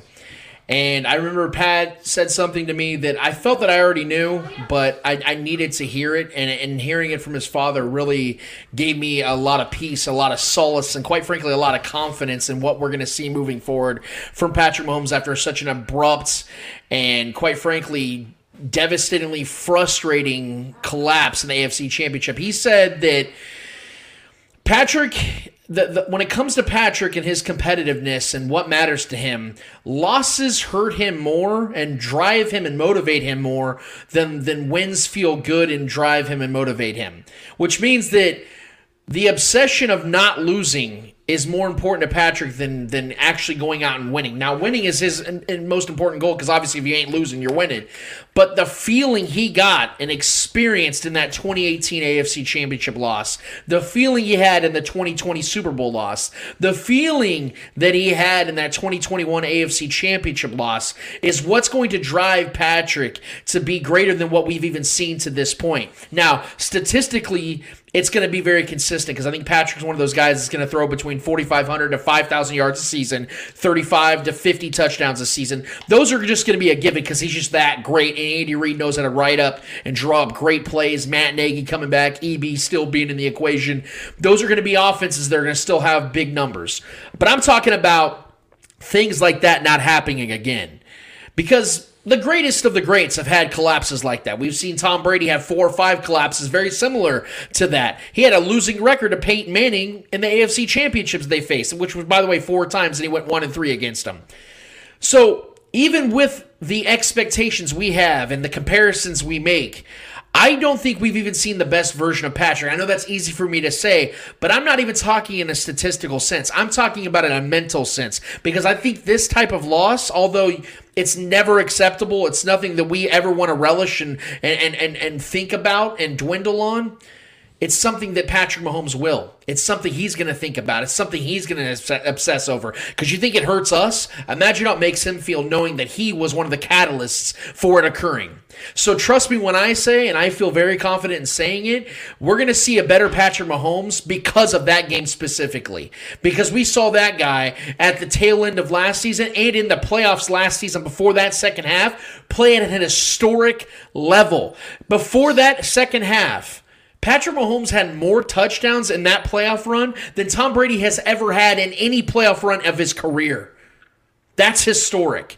And that guy's going to build upon that loss, that collapse because he's the type of guy that doesn't accept defeat. He uses it as, uses it as fuel and motivation. So to answer your question as, as soundly and as efficiently as I can, Shane, I think you're going to see a very open and honest Patrick Mahomes in his opening pressers in practice. He's going to own up to everything that took place because he knows he's the leader. And as time goes on, as specific as it is now with Tyreek Hill and Tyrann Mathieu and other guys that even predate Patrick Mahomes in Kansas City, he knows this is becoming more and more his team as the older he gets, which means more onus and responsibility is on his shoulders, and he's the kind of guy that can carry that load. Amen. I'm glad you answered that question. And the reason why I specifically asked you about that question is after every playoff loss, it's what we do, going back to 1990. I'm not going to go back to 1990 and every playoff loss, but just specifically of late, when the Chiefs lost to the Super Bowl, we thought we knew the problem. Oh, man. Problem that game is our offensive line. Creed Humphrey, the rest of the second round draft pick, uh, Nick Bolton, the Chiefs as a whole, the entire organization addressed why they lost that playoff loss. In 2018, when we lost, why do we lose? Dee Ford, Bob Sutton, they addressed it. So, and I don't need to go back for other playoff losses. You see why and how they were addressed. And when we look at last, uh, the playoff loss two months ago, we know how it happened. I wanted to get your feelings on it. I, I love what you guys had to say, and I want to thank you for it. And I will be back here on the Shaggy Shane Kansas City Chiefs show two weeks from today, breaking down the 2022 draft. You can find me on Twitter. I don't tweet much, I just tweet now and then, but you can find me at Twitter at Shaggy Shane KC. You can find me on YouTube. Just search Shaggy Shane Chiefs. I want to thank you guys for having me on your show. It's been a blast. And uh, but here's you want to know my last thing I'm going to say, Lance and Trevor. This is the most important thing because I feel it in my gut. Everything I just said, I hope happens with the guys we pick. I predict. I predict sometime between next Thursday and Monday before the draft Brett Veach will trade his first and second round draft pick for either DK Metcalf or Deebo Samuel. Do I want it to happen? No. But it is in Brett Veach's DNA. It's who he is. So when you wake up next Thursday, sometime between next Thursday and Monday, and see the Chiefs have traded a first and second round draft pick for either Deebo Samuel or DK Metcalf, remember where you heard it. Do I, like I said again, do I want it to happen? No. Like I said here last year on Halloween weekend and said, you know, the Chiefs could trade Tyreek Hill, and it happened. I got bombarded with private messages saying, you were right on the spoken. I heard you on the spoken saying the Chiefs could trade Tyreek Hill in the offseason, and it happened. I had to reply, I didn't want it to happen. I just said it could happen. My prediction I don't have a source. You know I don't have a source. It's just in Brett Veach's DNA because last year on Friday, Brett Veach went to the press conference and did a big press conference saying, Yeah, we're going to do this. We're going to do that. We got a lot of draft capital. We can do this. After that press conference with the media, one hour later, the Chiefs traded for the left tackle they needed, Orlando Brown. I predict the Chiefs will trade for Deebo Samuel for DK Metcalf. If it doesn't happen, it doesn't happen, but I think it will. And with that, I'm I'm I'm out of here, guys. I love you. You're dropping the mic. Thanks, brother. Yeah, we love you, Shane. Love you too, man. Thanks, Trevor. Thanks, Lance. Yes, sir. No problem, man. Thank you so much for being here, man. He he dropped the mic on that one. That was uh And make sure we unmute that. Yeah, that, that was uh, man, that was awesome. That was I, I like the fact he ended it with that because now we can kind of jump into that a little bit and uh, discuss that. Are we unmuted on the? By the way, Yeah, it should be. is it unmuted Okay. or muted? I'm sorry, muted. Right. Yeah. Okay, we're good. All right, awesome. So, uh, man, I, I love the fact he gave us something to, to kind of chew on after the segment because I actually that was something I was thinking about a little bit. Uh, remember we, we talked about some of the wide receivers you'd like to see the Chiefs trade for. I mean, Deebo, Jason I'm Dunn. Jason Dunn was saying Tyler Lockett, a guy like that. More than likely, Washington or Seattle keeps Tyler Lockett because he's just such a great person and player, as our guy JD was uh, alluding to. But I'm gonna, I'm gonna say some things about Shaggy's take on that. I actually think that is realistic. Yeah. And I, I don't know specifically if it's gonna be with DK or Deebo, even though both guys could very well be traded. Some big names. The two problems I have, problems I have with both those guys is. I don't, first of all, think DK is an elite receiver, and, or I don't think he'll ever be. I think he'll always just be a real freak specimen, good, productive receiver. That's what he's going to be. A guy that gets around 1,100 yards and 9 to 10 touchdowns a season. Good. That's very good. That's Yeah. very, very good. But you can get that from Juju Smith-Schuster. He's good at what he does. And and so that's yeah. There's, uh, if the Chiefs were to trade for DK, they're going to have to pay him around 25 to 26 million a year, and there's no way in hell I'm doing that if they're not willing to pay Tyreek 30. Right. And then you also bear in the fact that Deebo Samuel, although a lethal weapon in this got a lot of league, is going to be 27 this next season. Do the Chiefs want to give a long term deal to him because him and his guy on Instagram are talking about it's 25 plus or nothing? Yeah. Like I think Deebo's going to want the bag as well. He's arguably the most deadliest weapon in And- the NFL. But that's the thing is, I think a bad team's going to be going after guys like that. I think you're going to see Yeah. Deebo go go on a team like the Jets, a team who was, de- was desperate for a receiver, was trying to go after uh, uh, uh, Pat, Pat, Tyreek Hill as well, Hmm. didn't get him. I could see a, a Deebo Samuel DK Metcalf going to the Jets, Yeah. the Giants, some a team like that, a bad team that's willing to pay them the money they're looking for. I think with those two guys that could happen. But Shane could be very, very well be right because although he says he doesn't want to see it happen, he also didn't want Tyreek to get traded. He saw that coming as well, or at least felt it. So I do think, though, on the flip side of that, to add to Shane's point, I do think the Chiefs are going to trade for a wide receiver. Hmm. I do think that you're going to see a guy like a Terry McLaurin. I do think that they're going to try for a guy like Tyler Lockett. I do think you're going to see them go after guys like that. Maybe DJ Moore. D- I would love that, but Laviska Shenault, you know, somebody like that. Yeah, yeah, yeah. The Chiefs are going to try to trade for because then that would justify them not trading up for a wide receiver. They can go and extend a guy who's a proven commodity in this league who's still in his mid twenties. I think that's going to be a realistic scenario. I do think the Chiefs trade up in the draft draft. I I, I don't agree with, with Shane on, on them sitting back. I do I do like the scenario he painted with going and getting multiple uh, defensive players. I love that. Those are but I aggressive do moves. think I do think with the 12 picks that the Chiefs are going to use some of those picks to go and, move up and get a defensive player. I, my ideal move obviously is going and getting Josh Allen, but that really comes down to what the Jaguars want. Do they really want to go and give up, give him up? That's the question. They still have another year of control, and then they can franchise tag him if they wanted to. But I do think that the Chiefs are going to get a veteran receiver that they don't have right now. I do think that there's going to be some sort of trade. I do agree with Shane. I just don't know if it's going to be one of those two guys because I think the price tag on those guys is just going to be ridiculous. Yeah, and you're not looking for a one year rental anymore. We got you No. know you got Juju on that kind of deal. We got a prove it deal for Mecole here, you know, and then we got MVS for a couple years at least. So we do need to solidify another skilled player. Um, and I think I think Laviska would be a good addition. I think he's probably the cheapest option, probably too, at the free agency as far as uh, guys that I would like to see in a Chiefs uniform. Uh, but Deebo would be. I mean, he's gonna want money, so that's that's a that's a pipe dream for me because Yeah. Deebo would be like in this offense. Deebo would be. You think he's good in the San Fran offense? This offense it would be unreal to see a guy like that. Now that that'd be the ultimate Tyreek replacement. But granted, if we were gonna trade Tyreek and not be, for money issues, maybe a couple other issues on top of that, I'm not gonna pay another guy, you know, Tyreek money when we could have just kept Tyreek here. It didn't make much sense, but Yeah. there's there's options, man. It's an aggressive move, and Veach is uh, an aggressive kind of guy, so I would not be surprised if something like that happened. Well, I uh, I definitely appreciate our guy Shaggy, and I hope you guys follow him. He's got an amazing following already. But if you have not subscribed to his YouTube channel, if you guys have not followed him on Twitter, please do so. He's about as transparent, thorough, and as honest, and quite frankly, knowledgeable as any Chiefs fan is out there. The ultimate representation of Chiefs Kingdom. One hundred percent agree. Sure. Yes, uh, I do want to transition to something else before we get to uh, handing out some L's in the world of sports. So I don't know if you guys saw a little over an hour ago, we did post our round one of the NBA playoff predictions. Which, by the way, the playoffs are going right now as we speak on this uh, particular podcast. Um, so Eddie uh, had his list. Trevor, you got yours, and I got mine. Um, Eddie had the Suns beating the Pelicans in five games. He had the Jazz beating the Mavericks in seven. Uh, the Nuggets over the Warriors in six. The Grizzlies and T the Grizzlies over the T Wolves in seven. Then on the Eastern Conference side of things, has the Heat beating the Hawks in five.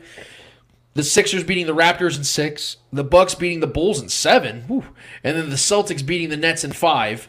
Trevor, go ahead and give us your picks, and then I want to give you mine, and then we can do a, a brief discussion on what we see in this first round taking So are we place. just doing the West, or are you just going all the way no through? No, West and East. Yeah, East. and Okay, West. so yeah, I had the Suns. I think I, I like this Pelicans team. I'm not gonna lie. I think since the CJ McCollum uh, addition, I think they are a good team and a very potent offense at times. Um, I just don't think they're going to be good enough. Think the, the defense and the overall experience that the Suns have gained these past couple seasons, and then obviously being the champs, uh, Book is on another level this year. I, I didn't expect him to just take that and just run with it. He's been incredible this year. Um, and Chris Paul hasn't been the best. Uh, he's been in and out with health issues, which is known with him. But this Suns team's just too good. I have them winning in five. Um, and then I have the Mavericks beating the Jazz. I like this Mavericks team. I know Luka's missing game one. That sucks. They're probably going to lose that one. But this this this Mavericks team, since especially since the Porzingis trade, um, they've they found a new groove. And Yeah. with that Dinwiddie signing, I loved that signing. He's been incredible. He's hit two game winners like within the first couple of weeks of him playing there. Uh, so that chemistry with him and Luca has been great. I have I have the Mavericks winning that series, and the Jazz always find ways to fail. Always, whether it's the first or second round, they always find ways to, f- to fail. Um, whether it's coaching or it's just a collapse in the leadership of the players, whatever it is, they always find ways to lose. Um, so I got I got the Mavericks winning that that series in, in seven.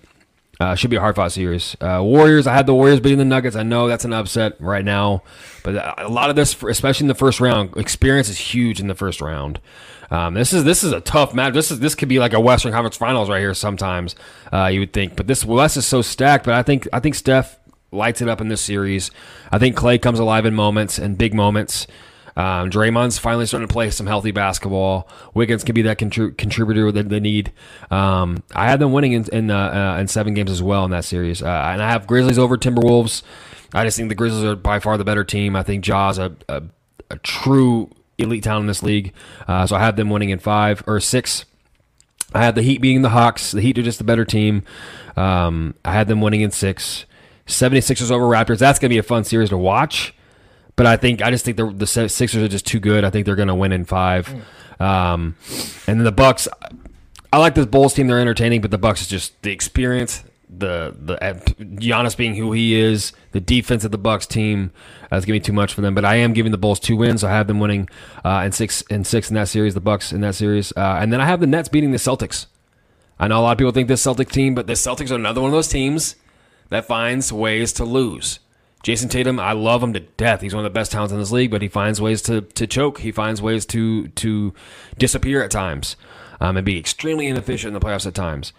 Um, this could be the time where he takes that next step, but I think this, I think the K, I think this the addition of KD and um, uh, just Kyrie. I think he's been playing out of his mind lately. I think he's really this is a really big series to him. I think they're just I think they're going to be too much of them. But I have it going seven games, uh, and I like this series a lot. This is going to be a fun one to watch. Our picks are pretty much split in half with this one, man. I think that this is a this is going to be one of the more fun first rounds that we've had in a long time because I feel that there's about Loaded. There's about five teams I think you can legitimately win the finals this year, and Yeah. that's never been the case. I, it's always a, a LeBron team versus a couple other teams at best. Yeah, yeah. Uh, there's a lot of parity in this one, but I, I'm, I'm I feel very good about my picks. I'm, I'm taking the Suns over the Pelicans, and I have the Suns sweeping the Pelicans Mm. because I just don't think that the Pelicans have enough star power to hang tough with the Suns. Chris Paul's gonna be back with his hand. I think he's he's getting back, or he has been back. Yeah. and he's gonna be back in the swing. Book has been playing like a top five player. They're just the such a good team. And yeah, they're so in rotation of guys. Monty's got that team just rolling. It's like they didn't miss a step from last year. I didn't year. expect him to be this good. Honestly, Yeah, I, I just think the Pelicans are gonna be outclassed. I don't even think they get a game in this one. I think the Suns, because the Suns are also a great road team. I think that they're gonna. Ha- I think they're just gonna beat the Pelicans senselessly in this series. It's gonna be an outclassing. The Mavericks, I am taking over the Jazz in seven, and the reason I'm having it as seven is because Doncic will miss the first game. Yeah. I do agree with you. They will lose the first game, but it's not like Doncic is gonna come back and just be hundred percent. and they got Brunson and Dinwiddie, who are two capable Yeah, guys. but this can- this but- this series is going to be depending on Doncic's health. Yeah. because if Doncic is healthy or healthy enough, they are going to win this series. But a calf strain, man, that can last for months, And it can that be just aggravated. sucks. Yeah, that just really Yeah. sucks. I, I don't know, and I'm I'm still going to give them the advantage because I do believe they're the better team, and I do think they squeak out the victory in this series. Um, when it comes to the Warriors Nuggets series, before a couple months ago, it had been foregone conclusion to pick the Warriors. I'm not. I'm picking the Nuggets because I think they have the, the healthier star, superstar player in this Yeah. series. Luke, uh, uh, uh, Jokic is is playing at an MVP level. Probably he could very well win MVP. And uh, the, the Warriors, although on paper are the better team in my opinion, the Klay Thompson is still is, is coming into form. Draymond Green's a one sided player, and Steph Curry is very injured, and we don't even know if he's going to play Game One. They're They- saying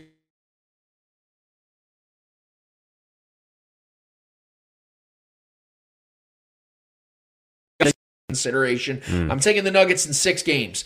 The Grizzlies are the team that I think could very well get to the finals. Hmm. And I think the T Wolves are a team that, although are fun, and you got your Pat Bevs out here jumping around taking his shirt off, you know, for a play-in victory. Um, I, I think the Grizzlies are going to outclass the T Wolves in this one. I do think that Cat is going to have one big game where he even drops up to like 45, 50 points and squeaks out a big home victory, and they just get, you know, feeling really good about themselves. But I have the Grizzlies winning this series in five. Yeah. I just think they're gonna, they're going to outmatch the, the T Wolves. I just don't think the T Wolves are going to be able to hang tough. And then on the Eastern side, I, I think the Heat are going to make quick work of the Hawks, especially after that game last night. Um, uh, Trae Young is going to do his thing. Yeah. They lost Clint Capela. Yeah. Clint Capela had that knee injury last night. He's that glue guy. And I don't know if they're going to be able to even win a single game without Clint Capela's defense and his rim protection His and rebounding and things of that nature, alley oops. Yep. I, I think the, the Heat are just a significantly better team and they're going to sweep the Hawks. And then in the 76er series, I was actually uh, tempted to pick the Raptors in this one. And the reason why is because of the fact what I've been preaching all along. They're a good team. I, I don't, and, and more so, I don't believe in James Harden. I hmm. never have. I think in the playoffs he he sinks. He gets desperate. He gets even more ineffi- more inefficient than he was. Joel Embiid. I feel so bad for him because he deserves better than this. But the moment I saw the trade go down with the Sixers getting Harden, I almost LOL'd because I'm like, I just don't think it's going to help them. and any Joel more than it Embiid's got a tough matchup with, with Ex- Siakam, man. Exactly. That's a tough matchup. But I am going to give the, the Sixers this series. I think that they have the better star talent. They ha- you want to talk about experience? Yeah, yeah. About Doc Rivers? I know Yeah. Nick Nurse has gotten his. So I want to give him respect. But Doc's been doing this for 25 years, and he was a former and player. he's failed a lot, though, too. He has, no doubt. And if this series gets to a place where they're up 3 one Mm-hmm. I'd get worried, as crazy as that sounds, because Doc knows how to choke away a series. Yeah. I think this one's going to be like a 1 1, 2 2, 3 3 type of series, and the Sixers pull it out because they have the home court advantage, and I think they win it in seven games. Mm. The Bucks are my championship favorites. I think they I think they're going to repeat. I think that Giannis is the best player in the world. They've kind of been coasting this year. Yes, Jrue Holiday is getting back healthy. They got themselves their depth for the most part back. I think they're going to sweep the Bulls, and I agree with you, Trevor. The Bulls are fun. I gave them two This team is on the rise. I love DeMar DeRozan's story. pace. Yeah, I, I I just think the Bucks are just going to outclass them, just like I talked about the Grizzlies and the and the Timberwolves. I think it's going to be fun, things of that nature. But I just think the Bulls are going to outclass. They started off so hot this You season. have two sweeps in this- in I have two sweeps. round. Yes, I do. Wow. Actually, I have three. I have the Suns over the Oh, wow. Pelicans in four, the Heat over the Hawks in four, and the Bucks and uh, over Bulls in four. In the first round, you do see sweeps. That does happen. Yeah, I mean, Um, this is such a stacked, competitive matchups here, man. This is where you and I completely disagree. Yeah. I, I, I don't think the Nets are going to win this series. Hmm. In fact, I think that the Celtics win it in six. And the hmm. reason why is this is that although yes, without question, Kevin Durant and Kyrie Irving are the two best players in this series. I think the Celtics should win. Just to throw that out there. I think they should win. Having said that, after you're, you're talking about after KD and after Kyrie, who've only played what ten games as a whole this season together. Yeah. Outside of that, they have zero depth. Zero. I know Seth Curry is Simmons a solid is supposed player. to be back game two or three. Maybe yes, Yeah. but not having Joe Harris there all season, Yeah. not having losing Dinwiddie, those guys last year, and all stuff like. I just don't feel like this team has enough depth. And here's another thing: coaching's got to matter at one at some point. Yeah. And I don't believe in Steve Nash at all. I do not. And, and here's the thing: the, the the not to rip from our guy Nick Wright or not, but he's 100 percent right about this.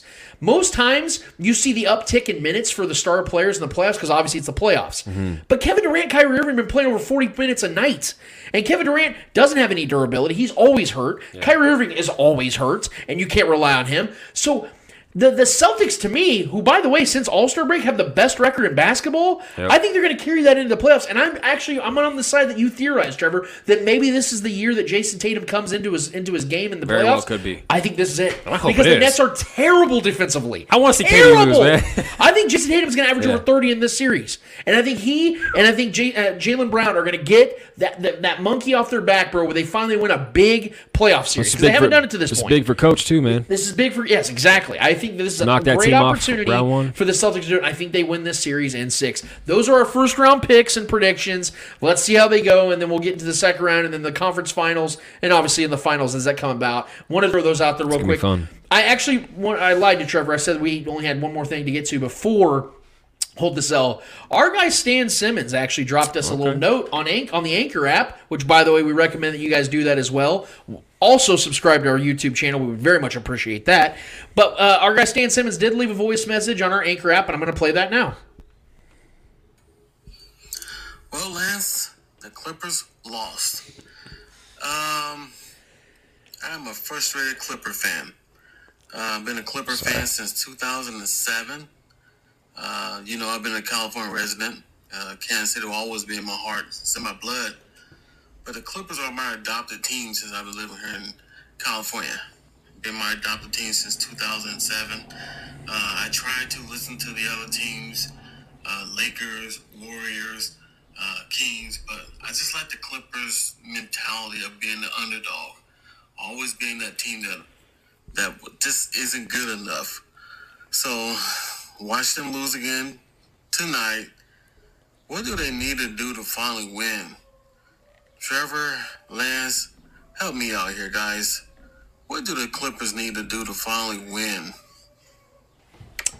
Well, I'm glad you asked that, Stan, because I know I know uh, you didn't know you didn't really like my thoughts and opinions on uh, the Clippers being an abject failure because I understand you know having superstar talent, having superstar ability, you should have high expectations, which everybody did when it came to the Clippers. At the moment Kawhi Leonard and Paul George teamed up and went to the Clippers, everyone just assumed this would be a team that would contend for titles. And the best they've done was gotten to the Western Conference Finals, and they couldn't get that done. And now we're looking at a team that did not have Kawhi Leonard at all, all season long. Won't be in the playoffs because they're not even going to be in the playoffs, but wouldn't have been there anyway. Paul George, who the biggest game of the year ends up in protocols, COVID protocols, I believe it was. Here, the, the the best way that I can describe it, because I'm not an NBA GM, and obviously I can't sit here and just construct a great team and show you how to do it and map it all out, and this is the perfect way of doing it. But the best way of doing it is capitalizing on the market you're in. Because in the NBA of all sports, market matters. And I think that if you utilize that and lean into the LA area a little bit more, and also I think there needs to be a little bit of a separation because when you share the same building, that that that creates a little bit of an awkwardness, especially when you're sharing the building with an historic franchise like the Lakers. I know that Ballmer is Steve Ballmer, the owner of the the Clippers, is going to be moving them to an, another facility soon. I think that's going to help them dramatically because it's going to get them out of the shadow of the Lakers. And, and yes, that shadow will still hit them a little bit because it's still in the LA area. But I do think having your own entity, your own facility is going to be so paramount for the Clippers getting back, or at least getting to at, at some point to to real prominence and success when it comes to playoff success. Um, and and I think that one of the biggest mistakes the Clippers made of late was hitching their wagon to a guy like Kawhi Leonard and expecting him to be your franchise changer. Because even with the Raptors, I know people always talk about, well, Lance, he won a title with the with the Raptors as the man. That's true. But that team went 17 and 5 that season without him. That was a really, really, really good team without him. Now, he did put them over the edge because he was healthy enough throughout the playoffs to get them over the edge. But also, let's let's let's let's bear in mind here some context as well when it came to those to that finals matchup with the Warriors. Kevin Durant tore his Achilles in the in game one, and then in Klay Thompson later on in that series blew his knee out. So they lost two of their three best players in that series. That's the reason why the Raptors won that series. And they were a really good team. Kawhi was really good in the playoffs. He was absolutely just absolutely just killing it, right? But they won that series because of the fact the Warriors lost Kevin Durant and Klay Thompson. So at his apex, Kawhi Leonard as the man lucked out in a way that we've never seen another superstar player get. So moving to the Clippers, I thought was a terrible idea for the Clippers to to hitch their wagon to Kawhi Leonard and to Paul George because neither one of these guys have proven to me that they can be the guy at the biggest moments against the greatest competition. And it's been proven to be true. So, Stan, I love you to death, bro. You know I do, and I love the support you give us. But unfortunately, until the Clippers get out of the facility they're in, get out of the shadow of the Lakers, I don't think that's going to happen. They need to lean into their market more, and they need to go out there and swing big for another big time guy. I I, I don't know who that's going to be because I don't know who's going to be available at the time that they do that. But that's what they need to do, and I think that's the best way of doing it. And to segue into that, we have one more order of business to get to. Trevor, what's it called? Hold, this, this L. L. Each and every week, we finish off each and every episode with a series of L's in the world of sports, whether they're friendly or not friendly. L's in the world of sports. We promise you, who is ever holding the L's this week for us, they deserve those L's. Trevor Twidwell, who's holding the L for you this week? All right, so I'm just gonna re- start going right into this article and read this article. Um, it starts off with this: Usually, when you're a professional baseball team and your opponent has the bases loaded in the fourth inning of a game, you want to do whatever it takes to not give up a run. well, that is unless you're Joe Maddon and the Los Angeles Angels, because if you're them, apparent you apparently just let the other team score a run. In fact, you make you make them you make sure they score a run by doing one of the strangest uh, things a team could do in that situation intentionally walking a hitter with the bases loaded.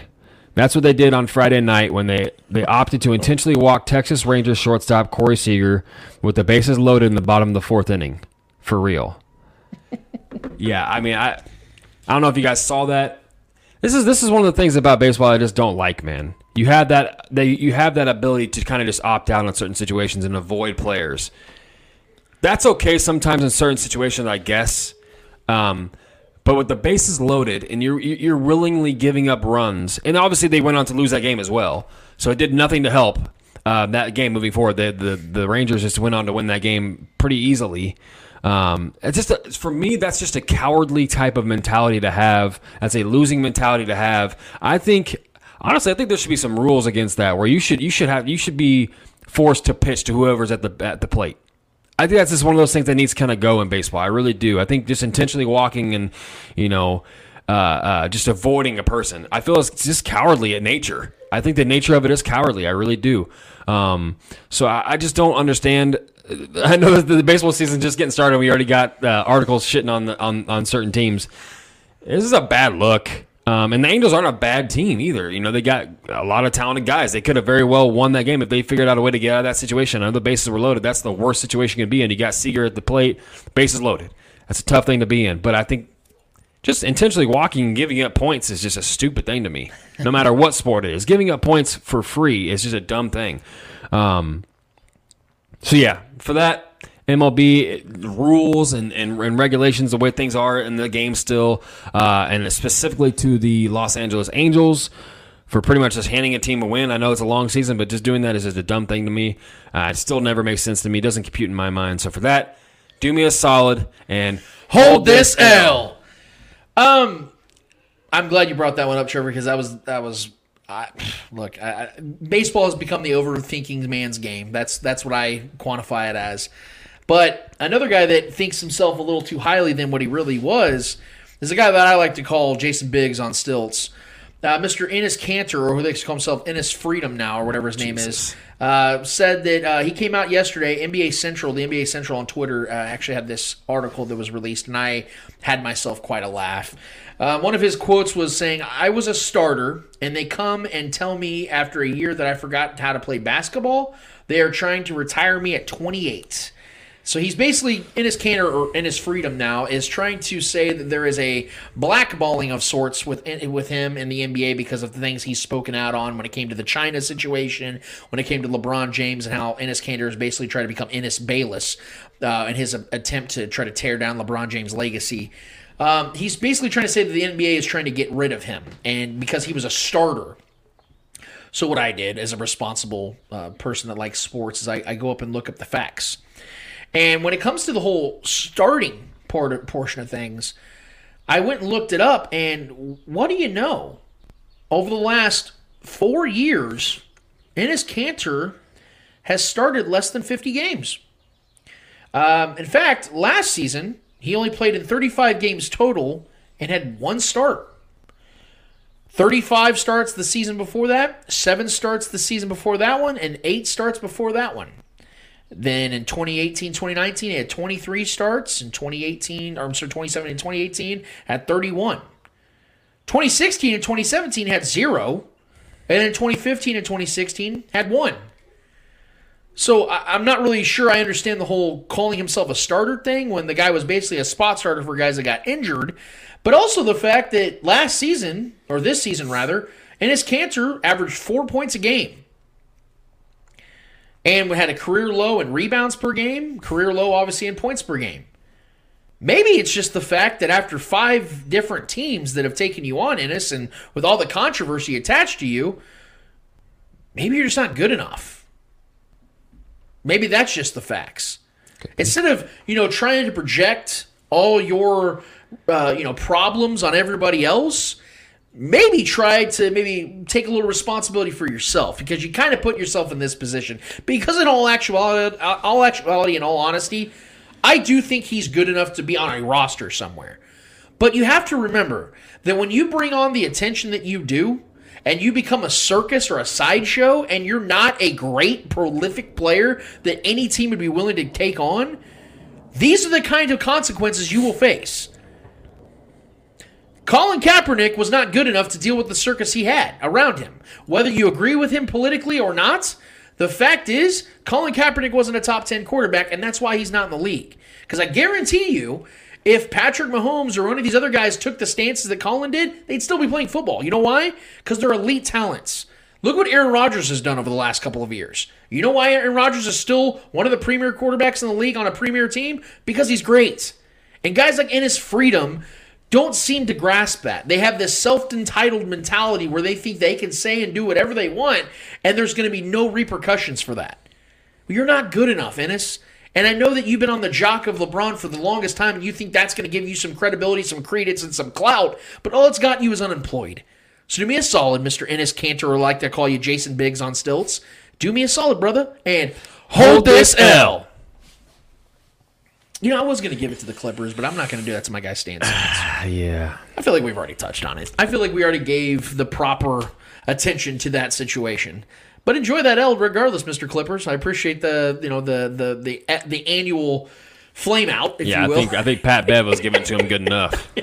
that had to hurt, man. Well, this is a fun show, man, and we got we got really in depth with a lot of Chief stuff, guys, and it's not going to change, and it's only going to get heavier because, as our guy Shane said in his segment, we're about to have a lot more news coming out because the Chiefs workouts are starting up.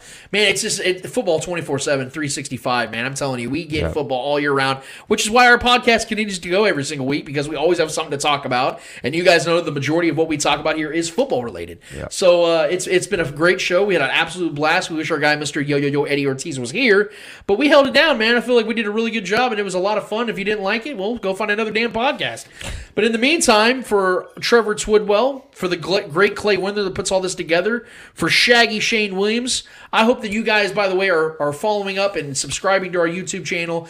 Get us to those numbers. Help us get us to those numbers, man, so we can start monetizing this stuff like Trevor said last week. We'd love to get uh, more opportunities, more availabilities to do things that we want to do as a show. We put in over 160 episodes. We're really trying to get to the place we feel that we need to get to. We have some goals to reach, and we can only do it with the help of you guys. And we appreciate everyone that's already tagged along with us this to this point. But like I said, for Trevor Twidwell, for Clay Windler, for the great Shaggy Shane Williams, I am Lance Twidwell, the Spoken Podcast. Episode 163 is done. It's done, finished, and finito. And until we're here next week for 164, we out of this bitch. Later. Hey,